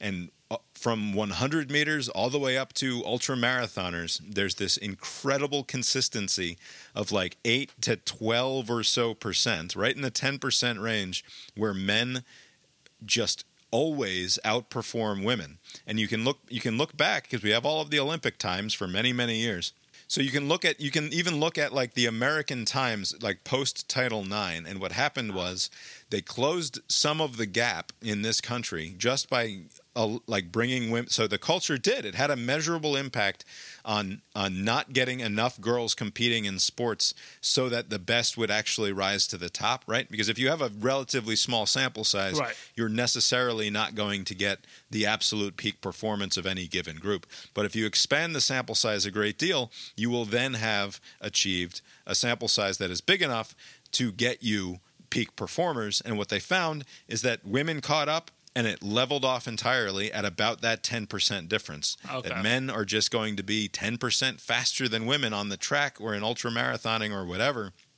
for whatever reason. And the I'm- reason is biology. the I have a client who I haven't spoken to for a little while, but he is in college and he said that on the fencing team it's co-ed. So there are going to be some ca- and the girls are like consistently as good or better than the boys at fencing. Right. So that's it. Now so that's there's going to be some where it matters less than others. right. So Yeah, if- sure. But in running some things. and and arm wrestling isn't one of them. It- Jar it- opening. if I were uh, giving advice to this uh, person to like uh, how to attack this ridiculous thing, would be the conspiracy isn't. It's just in your head, man. Like generations and generations of people saying men are better at sports. They should say men are just making popular the sports that they're good at. Like they're, they're like if you did like a full too. accounting of different sports, you could find like ten sports. That, you know, isn't like super ultra marathon like long distance stuff. Women seem to kind of do better at when it's like run for like a million miles. Women seem to slightly do better at that, but nope, they don't make a sport out of that, right? Uh, so maybe that's the scheme, but don't say it doesn't No, matter. even in, even in ultra marathoning, the Yes, but Abe's point is that there are going to be things we're better at, we being women. And we those things are not popular. Make that and in conspiracy. that way, Yeah. that is a structural thing. This is also from that same piece in the Atlantic. Researchers have noted for years that they there may even be more diversity in athletic performance within a sex than between the sexes. Okay. This is this is something that shows up in almost any conversation about group difference, and I don't know why it is allowed to get through the editorial process ever. So it happens if you're talking about if you're for some reason having a discussion about like group IQ uh, between races or genders or whatever. This is the sort of statement that gets made, and it is an entirely meaningless statement, right? Because of course Like, there's going to be more diversity in athletic performance. Like the way that bell curves work is that you when you line them up, there will be more diversity within the one group that you've chosen relatively arbitrarily to single out than there is between the two groups. That's just how statistics work. Right. You're not actually saying anything about the world when you say that there's more difference. There's more variation between the best tennis player in the world, who's a girl, Right. and the worst tennis player in the world, who's a girl.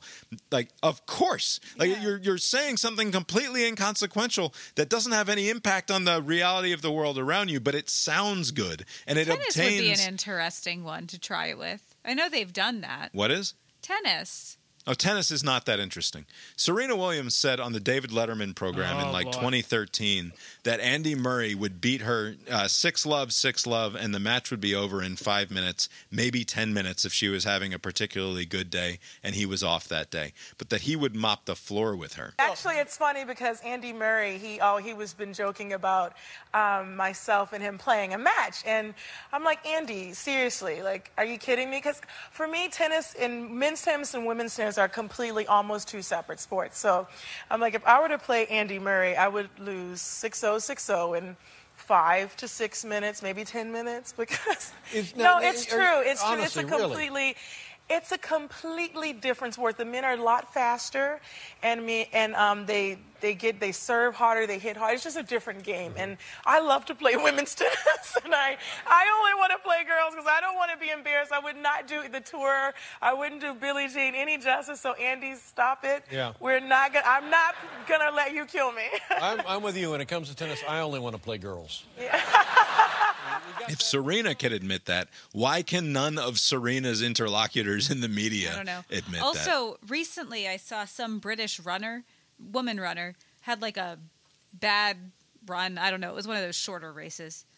And the reporter was like, you know, sort of what happened. And she basically was like, yeah, I'm on my period. And that they should probably study. Like, she was in a good mood, but she was like, that's. It's interesting because we've noticed that we don't do as well when we're having our periods. And that would be cool if they would look into that, but they won't. So, we don't have to talk about it. Uh, there's a podcast that I want to recommend. The Is latest. that an official segment on this show. We're not going to talk about it. I, I didn't tell Abe to listen We're to not it going ahead to of talk time. about it. Sounds. You I'm say just, it every I- day. This is my fucking platform, and I'm going to point people at things that I found interesting. I'm just saying. It seems like with its Yes, it is a bit that I do. It is, Okay. a, it is a thing that I do. Yes. There's a podcast. It is called the Fifth Column Podcast. It is run by uh, three journalists. They do a good job, generally speaking. Not family friendly most of the time, uh, but it's basically uh, a media criticism podcast. The latest episode is one that is not hyper focused on media criticism. It is just a conversation between Camille Foster, who is one of the three hosts of the Fifth Column podcast, with two other dudes who are not usually on the show Adam Davidson, who is the podcast famous inventor of the Planet Money series from NPR, which you're probably familiar with if you listen to much public radio or podcasts in the last 15 years. He's also done work with This American Life and The New Yorker and a number of other outlets. So he's in good standing with the with the liberals and in fact like a prime exemplar of sort of modern liberal thought on identity nonsense. It's Adam Davidson. The other guy was Thomas Chatterton Williams, who lives in Paris. He wrote a couple of memoirs about his experiences like being a black guy going to fancy colleges in the United States. Uh, he's a he's a good writer. He's also the guy who got the Harper's letter off the ground a couple of years ago. The Harper's letter being uh, this open letter published in Harper's Magazine and signed by everybody from Noam Chomsky and that sort of leftist to a whole bunch of people on the right who are concerned about free speech and cancel culture.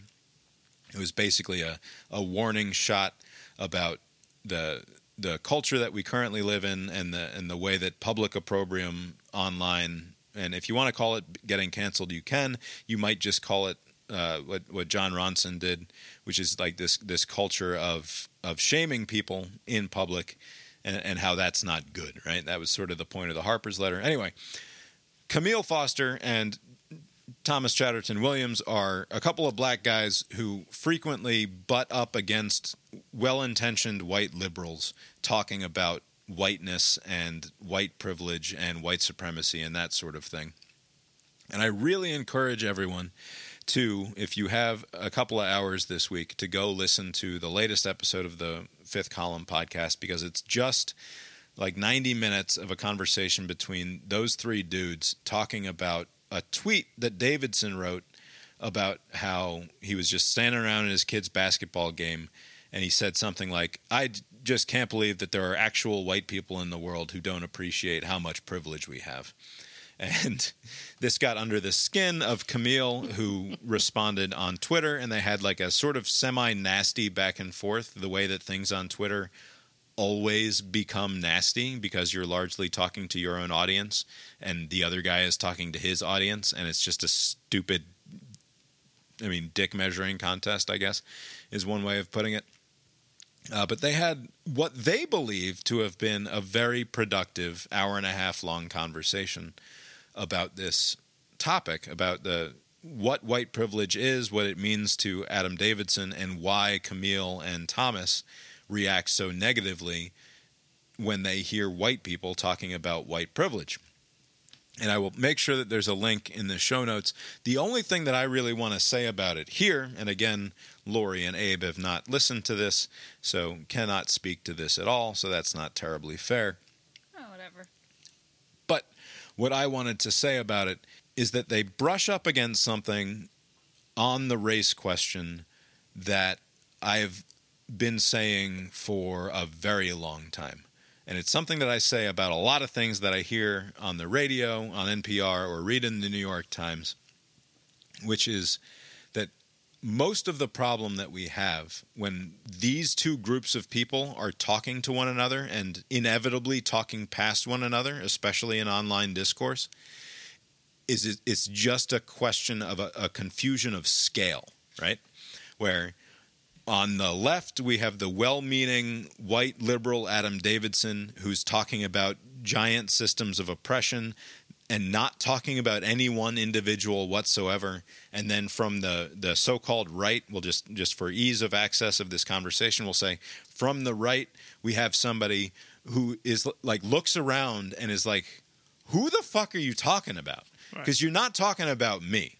And if you're not talking about me or literally anybody else that I know, then I don't know what it is that you're talking about when you're talking about these giant systems of oppression or patriarchy or white supremacy or whatever whatever system it is that is the the subject of the conversation.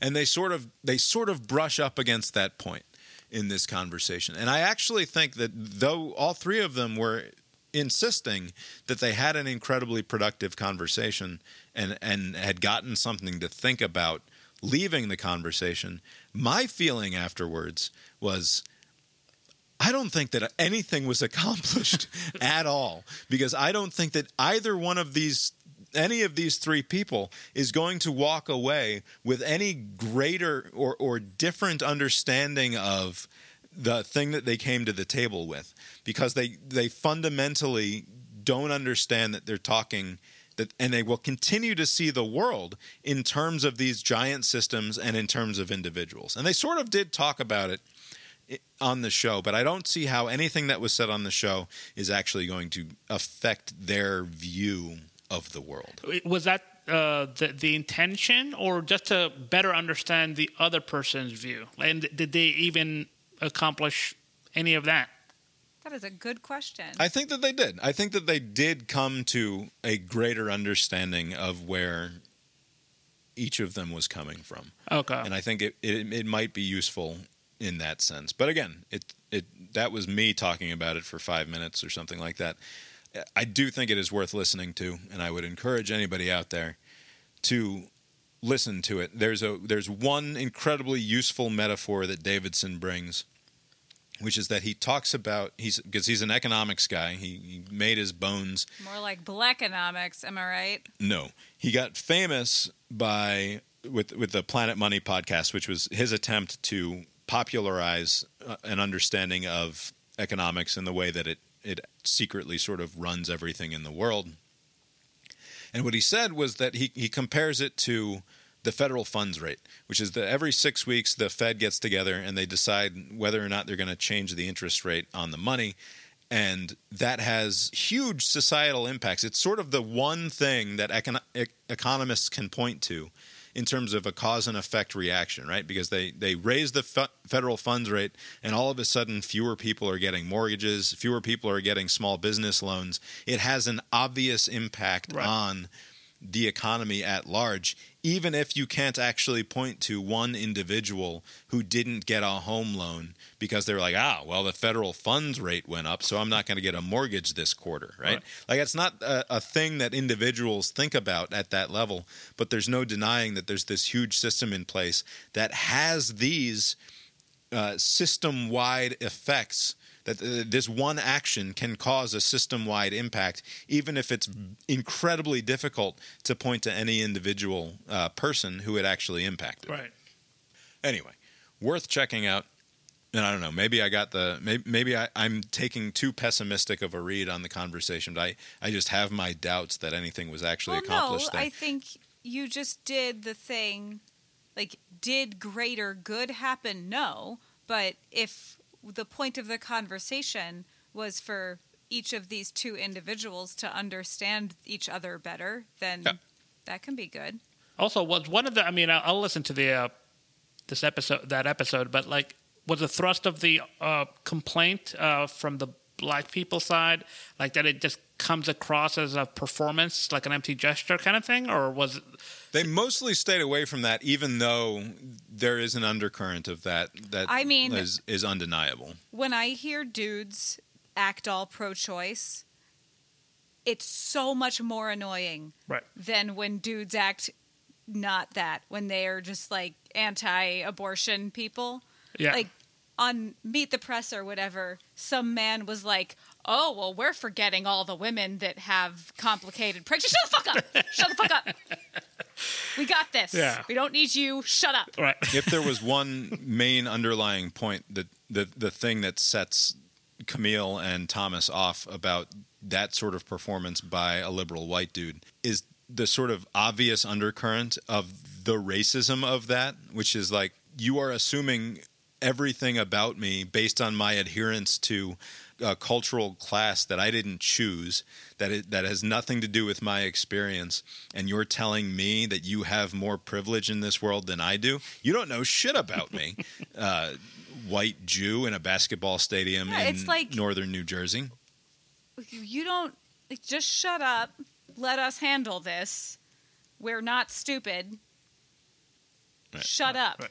Anyway, we uh, last week I complained that Mark Strassman was being silenced by CBS News somewhere the higher ups there had a, a, a hashtag Free Strassman campaign, and I have I have some good news for you. Abe. Oh, Strassman has been loosed upon the American public. I have two clips this Wow. week from Mark Strassman. The the first of which I wasn't sure whether or not we were going to get Strassman. The second of which I'm going to read you the headline. okay. I said have before I even clicked play on the little CBS News website player, which is a nightmare. You should not go there. You should instead listen to me playing this clip because trying to navigate CBSNews.com awful. is the worst. The headline: Queen Elizabeth II had an unlikely friendship with a California cowboy. Now, if that headline wasn't going to result in Mark Strassman at least attempting to get off a good one, then I was going to give up the segment forever. Because with that sort of a headline, Yeah. how can Strassman not, unless there's been an evil dictate from above uh, trying to keep him quiet? Now, that is not the first one that I will play. I will play instead the following, which is from earlier in the week. It says California mudslides leave trail of devastation. CBS's Mark Strassman is on the scene. On a mountain road, you're watching disasters creep. Suddenly surge into a river of mud roughly 70 miles east of Los Quite Angeles. compelling video. but- crazy Buried under tons of muck, homes, cars, everything. These are K-Rail. Susan Novakoski showed us the protective concrete berm she built that saved her house. and it looked like fast flowing lava. And it literally filled up that entire ravine within three minutes. That mudslide came after a weekend deluge, remnants of a tropical storm that for a time targeted communities in the San Bernardino Mountains. Nature's fury and nature's backlash. All made worse by the El Dorado wildfire in these same mountains two years ago this week. So all this mud and debris washed unimpeded down the mountain and slammed into the Oak Glen Steakhouse, where volunteers pitched in with an epic cleanup. Karen Pierce's family As you can owns see, it. all of this mud came up over the wall and into the roof, into the building. And so we've lost the dining area, part of the kitchen. You know, everything is gone. This is the back of the restaurant. That's nine feet of Strasser mud in his right mud up to the boots. roof line. What are the odds, right? Well, listen to this. The family bought this restaurant with their winnings from a $180 million million dollar mega millions jackpot 180 million dollars so in 2014 they won the lottery this time around nora their luck did not hold Wow, what a story. Mark Strassman, thank you. You know, I was wondering where he was going with that. Did Mark Strassman, CBS News' senior national news correspondent in Oak Glen, California, get off a good one? I did like that one. Strassman gets off a good one. Although it seemed uh, in in poor taste. Uh, it's like, oh, It's a little. Eh. one of There are, first of all, burying the lead. These people won 180 million goddamn dollars, and you're doing a sob story about the restaurant that got white. Like they didn't spend more than like a quarter million dollars getting that dump up and running. Also, all right? who So chooses to live in California? Don't do that. California's beautiful. I don't know what you're Uh, talking about. then Anyway, there are mudslides. That's just that's just episode one. We're we're jamming two in here. Oh, man. Strasser's going to get another Making chance. for lost time. I don't care for that one, Strasser. I, I disagree. That was not a good one at all. Uh, Abe, Abe really liked it. if you have 180 million dollars and your restaurant gets wiped out in a mudslide, you know what you do the next day? You go fucking down the street and you start a new restaurant because you have 180 But also- goddamn dollars. All right. I'll bet they don't even pay their employees minimum wage. The sons of bitches. The thing is, Well, minimum wage in California is pretty high. Strassman's this piece was I mean, already, like you said, like a very dramatic video. A lot of uh, bad shit happening. You don't need to shoehorn some stupid thing about a lotto. Like you don't. That need just makes me hate these people. Don't tell me that they have $200 million in the bank. That's not helping. Number two here Queen Elizabeth and the cowboy. That passion led to an unlikely friendship with a California cowboy. Here's CBS's Mark Strassman. Who else could be on this story And besides this is the Queen's hallway. Improbably, indelibly, Monty Roberts became Queen Elizabeth's horseman and more. Her Majesty has treated me as if I was uh, a younger brother. Roberts revolutionized horse training, taming horses using a silent language of kindness. In 1989, the Queen, with her lifelong love of horses, invited him to her stables at Windsor Castle. I thought she was a groom. I said, Nice to meet you. And I stepped back and I went, Oh my God. Oh, you're the Queen. And she, yes, last time I checked. Handwritten letters and annual Christmas greetings framed their three decade relationship. Did you consider her a friend? I would call her Her Majesty. But the friendship was deep. Did you ever think to yourself, what am I doing hanging out with Her Majesty? Only two or three times a day. and every night when I went to bed. On Monday, Monty Roberts will go to the funeral of a friend, still in shock. I said, No. What? And I don't want to let her go. She's going to be with me every instant that I'm alive. A dark horse friendship, the California cowboy and the Queen. Mark Strassman, CBS News, Solvang, California. All right, Abe. A dark horse friendship did. outrageous. Mark Strassman, senior CBS News' national correspondent. Get off a good one. No. Ooh, sorry, Mark. Try again next time. No, that's too bad. One out of two in bad. However, I think we have to acknowledge at least he's trying. It's been a while. By the way, that uh, horse thing was uh, featured in The Crown on Netflix. Something. Oh like- yeah? her love of horses. I think. I was All waiting. Rich people like horses. I was waiting for that guy to be like, uh, and we didn't fuck. Like, I was pretty- I was- I was wondering what uh, Strassman meant by "and more." Like very like, what? Right. What is that more?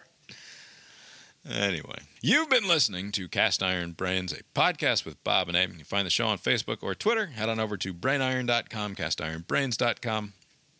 There you can get a show note and links to all of the nonsense we've been talking about tonight. The opening and closing themes of the show were composed by Mark Gillig, who I did not enlist. That's not true because yeah. this night it was not him.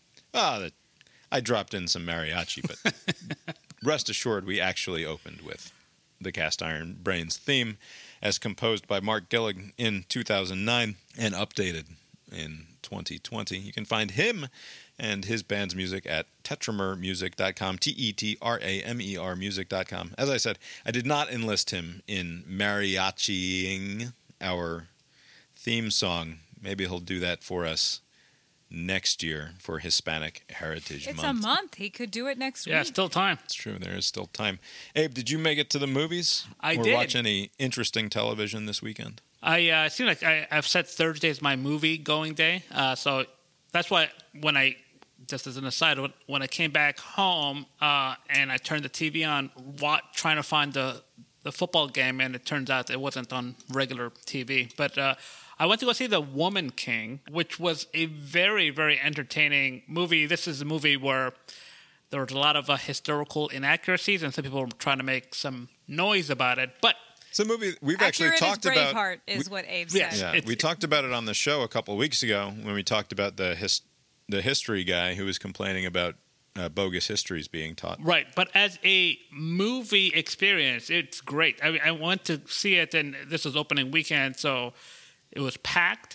There were a handful of applause scenes, like after something happened in the thing, just a burst of applause. Like, oh, what's this? Like, it, it, it kind of reminded me of uh, Top Gun 2, another movie that came out this year. It's almost the same experience of just like a packed crowd and everybody's into it, and the movie In ends. the in the advertising for this movie, it highlights uh, the based on true events thing. Is there a is there a based on real events like title card that pops up so during the movie? At the top, they kind of try to clean up some of the how accurate. You oh well, they they point to certain things that they don't actually discuss in the movie. Like, oh yeah, there are these considerations, and there's going to be like it's kind of a broad view of what's happening, but the story is just about like like the Viola King character and the the young woman that's in it. Uh, there's a connection between the two.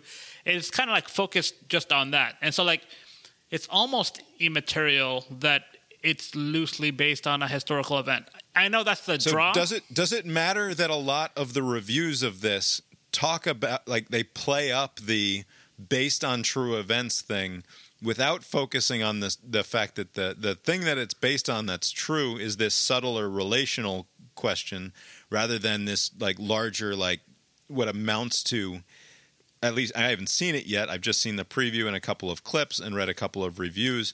But to me, from the outside, seems like a, a sort of cheap blaxploitation thing that they're doing. Right. it's not exactly that, but basically, I mean, yeah, it's an all women kind of force in the before time, like I don't know, 1800 and something uh, in West Africa. But once you like after a, couple, a few minutes of like, all right, this is the setting, you just kind of get engrossed in the actual story of what's going on and the conflict that Right. comes up. It's and- just it's it it's just strange to me that it's become it inevitably because of the way the movie is, it becomes a stupid front in the culture war, Right. which it doesn't like it doesn't need to. You don't need to frame this as being like the real Wakanda Right. or whatever in order for it to work, especially because like the slightest little bit of investigation into the actual facts of, of what happened there proved that like these weren't purely good people on a on a mission from God or or humanity Right. to uh, do good in the world. Right. The the what I don't know if this is how life was just in general back in the day, but it was, it was just very jarring that like you're in one group, you know, and they train you up and you go into battle, and then let, let's say you lose that battle, but you live through it, and now you're downgraded all the way to slave. So basically, it's like you're fighting just for your freedom. If your team loses, then the other group the other tribes will just enslave you. And it's like, right. I'd rather just stab my way to death or to to winning. But like that losing but still alive category sucks. For, I saw somewhere an op-ed today about like uh, we really got to do this 300 shit again, like because somebody was was doing something about the the Spartans. Like the there's some weird right wingers who co-opt a lot of the, Oh, the yeah. Spartan imagery and metaphor stuff. Oh, And, they're gay. Those are gay ones. right but but like so some of the far right weirdos have adopted like 300 which when i watched it i thought it was fucking awesome Right. right, It because it's a super stylized fucking hyper violent right just sort of i mean the word Just badass like men's bodies just all over the place. yeah, the word badass gets thrown around a bit, but like it was fucking badass, Right. and I was the right age for it, and like I recognized that it was uh, largely a historical fiction, Right. Right, like it, it, it's sort of informed by myth and and people's ideas about themselves, but at no point did I treat it as history. So at the same time that I'm reading on Slate or whatever about like the harm done by something like the movie 300 in terms of uh, giving succor to white nationalists or whatever. And then on the other hand, everybody like this Yeah. movie, The Woman King, has got a 98% rating on Rotten Tomatoes, and every single one of the reviews that uh, is enthralled by it talks about how historically accurate yeah, it that's- yeah. Like, come on, like get the fuck out of here. Where I'm reading on the one hand about 300 and the other hand about this movie, and I think we we really we know what the difference is. Uh, I mean, it's yeah. I guess, I guess people are just playing up whatever side that they're on. The main thing is, like I said, as a movie, it's it's like a like Braveheart kind of comes to mind, uh, like Gladiator in some ways. Uh, 300 is a little more glossy than what this is, but Yeah, yeah, 300 it's like is you, a comic book. you take a base, like some historical figure, and then kind of make the rest of the stuff up. Like it's The Patriot. the pa- by the way, the Patriot, and, and this for all the people. Uh, I don't know why I still remember this because I laughed for like three minutes the first time I watched the movie. An otherwise great movie. I enjoy anything Mel, most things Mel Gibson's in, uh, but there was a scene where like the uh, obnoxious British guy uh, was trying to recruit some of the slaves of Mel Gibson's uh, property. And they're like, Yeah. hey, we'll give you the freedom. I know we have a thing me- between me and the other guy, but you guys, we're cool with. Come along. And the, bla- the head of the black family that was enslaved by the Mel Gibson, enslaved, right? No choice in the matter, enslaved. They're like, no, no, no, man, we're, we're good. They treat us very well.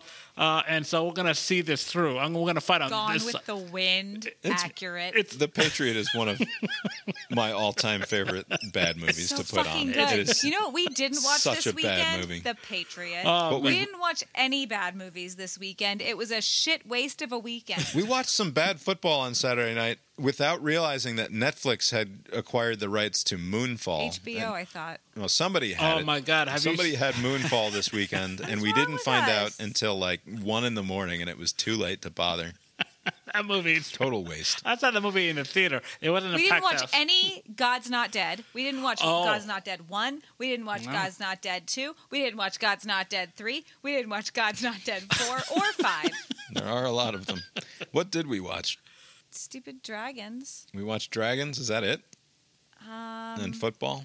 Did you we guys watched catch? football. We watched baseball. I, I I watched the very first uh, of the Ken Burns, the U.S. and the Holocaust. I mean, it's a depressing, you know. We didn't watch that. Dang. No, we didn't But, watch that either. Uh, it's pretty well made. we, No, we watched watched- with the kids Coraline. That's right. We watched Coraline with the kids. Good movie. So good. And then we watched House of the Dragon last night. Thoughts on episode four? So this this is four or five. I don't know. Okay. Thoughts on Four or five. I I, th- I think yeah, this is sure. the next jump is the new actors. So Yeah, we're Yeah. done with this the has got to be the halfway point. So yeah, I I, I thought it was fine. Basically, the last two episodes I just kind of moved the story along, and from what I gather, reading some, I think they're trying not to spoil it, but like they are they can't help it. But like when I read some of the people's reactions online, this the first five with the younger actresses is just the setup to what comes next. So all of Right. That's the thing. Like, I we're getting a Spark Notes version of the story that they're trying to tell, and I don't know why. like what? Because maybe they're what just- is the yeah. what is the rest of the like? I thought this was an effective hour of television in terms of creating drama through characters and that sort of thing. It is it is ludicrous the way the fact that this show went from like Game of Thrones went from being a show that was all about the journey Right. and like Arya is going to go take fucking six months to walk from King's Landing back north, right? Yeah. And like the whole show is just about the journey. And yeah, by the time we got to series seven of that show, and and now they just zip them across the globe Yeah. at what amounts to like Concorde speed, where like the king can leave King's Landing and go halfway across the planet on a ship and he's like leaves in the morning and he's back Right. at night and there's there's no clear passage of time whatsoever Right. except off screen when we jump like 2 and 4 and 3 years at a time like it doesn't make any in fucking sense whatsoever Latest episode, I don't think they gave any marker through the script of how long it's been. I mean, they, the the the the very young. No, they said that the kid is still a baby. yeah but that doesn't track with the fact that like the young 10 year old girl, is now, grown up closer to yeah, and is now flirting true. with Daemon. So she- like she none of it. yeah. none of the the the the things actually track. You just have She to three rel- years probably. She was like twelve, and now she's probably fifteen. No, she's a mat- very mature fifteen, if that's what they were going for. But But it, it, it, the the reason why I, uh, it, it it feels like they're oh they're just going through all of this just to get to the main part is because there was one glaring uh, weakness of this episode, and it was the dude, bro, who's guarding uh, whatever, saying, "Hey, how about we just piss off and go somewhere?" Like the worst argument. Like, are you kidding me? I stand to yeah, very very cheesy. That this the the guy who is her sworn protector, Right. Sir Criston, Criston. then insists that like shouldn't we just like bugger off and like you give up your name and your title and we go become outlaws and fall in love in Essos or whatever. Right. Which sounds Completely terrible, by the way. unbelievable. Sounds She's like, nah. yeah, and this sets them off, and so it's like they must be ripping through like hundred pages worth of dial, uh, uh, like book material because they went Right. His from motive, his motivation for snapping and, and murdering that I- guy at the wedding was total garbage. I was sitting there, and I was like, why is he doing this? Yeah.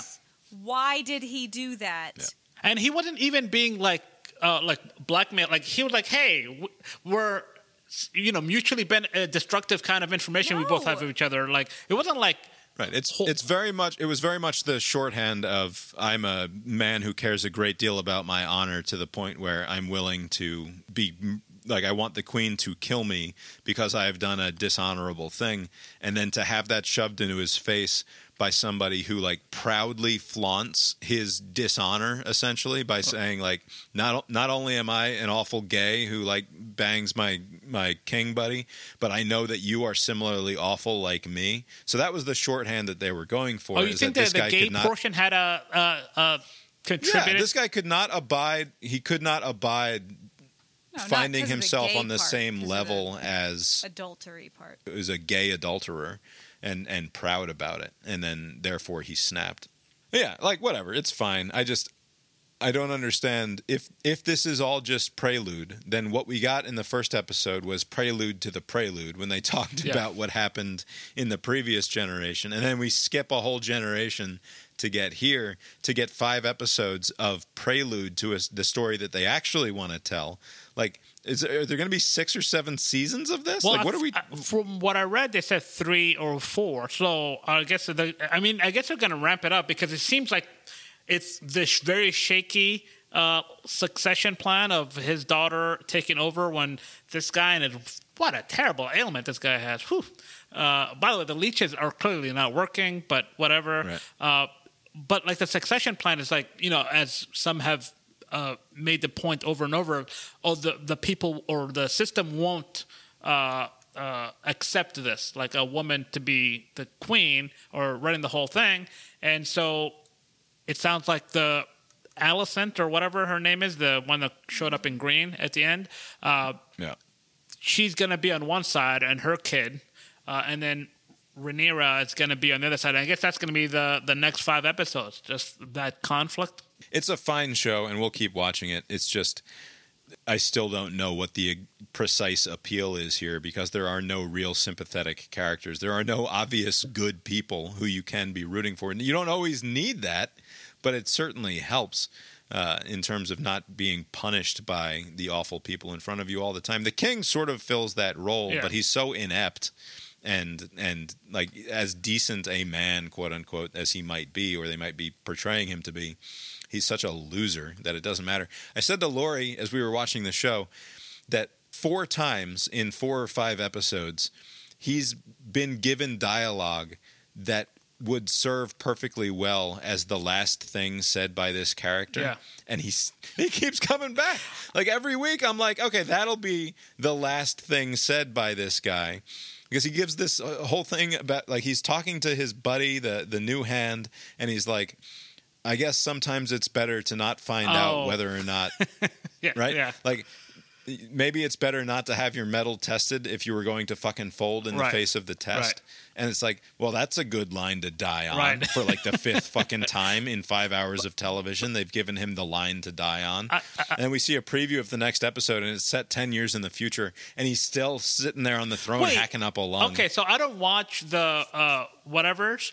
So I, I, I obviously there's going to be a time jump because of the new actresses, but like he's still alive. Like I thought, Yeah, he's still alive. He would basically like he didn't didn't necessarily die at the wedding at the end of this episode, but like soon thereafter, and ten years later, Nope. 10 years from now, he's still alive. he's like you can see his face. He's not And like my guess, totally. my guess, my guess is that he will, like that that whole scene where he's talking to his buddy about how he wishes that he had been tested. He will get that wish, and he will die wishing that in fact Right. he hadn't been tested Right. because he is going to fold miserably. Uh, but yeah, I think that's all that we watched. That's worth talking about. I can't remember anything we else. Watched Friday at all? I don't know. We uh, our lives are completely overwhelmed by the children's fucking sports and activity schedule. It's completely out of control. Anyway, you uh, you got anything else for us tonight, Abe? Nope.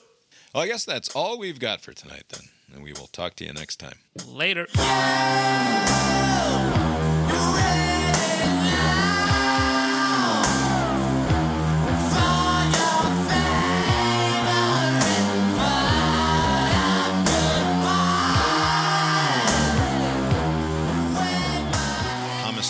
Williams, who's an American expat who lives in Paris. He's a black guy who wrote, uh, what do you call it? Uh, it I'm going to be such a mess when I'm 80 years old and I can't come up with words. You have Google. You have a whole internet. I don't. You don't Google to find the word memoir when it won't come out of your fucking mouth when you're trying to talk.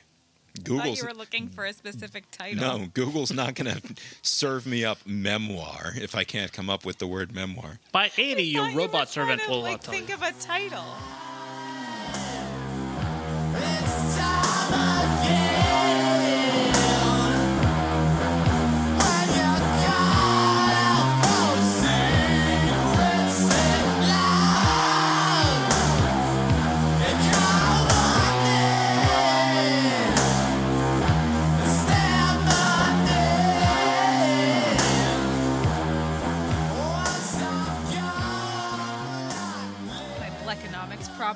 Had to do.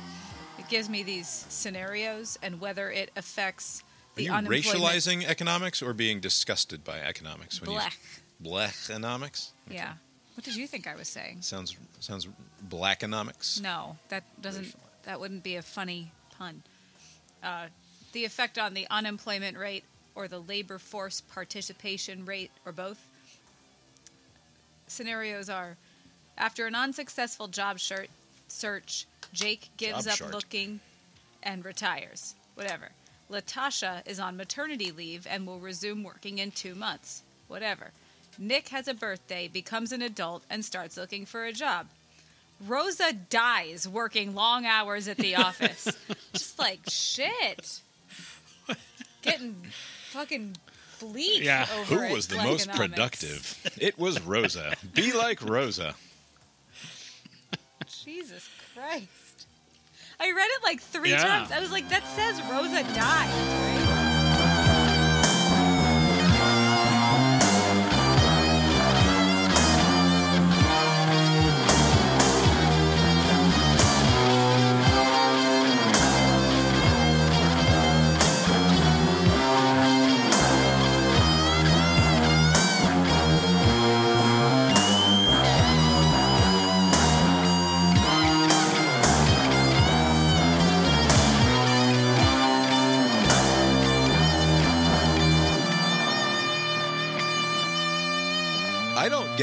Misogynistic tickle when I watch the girls do their uh,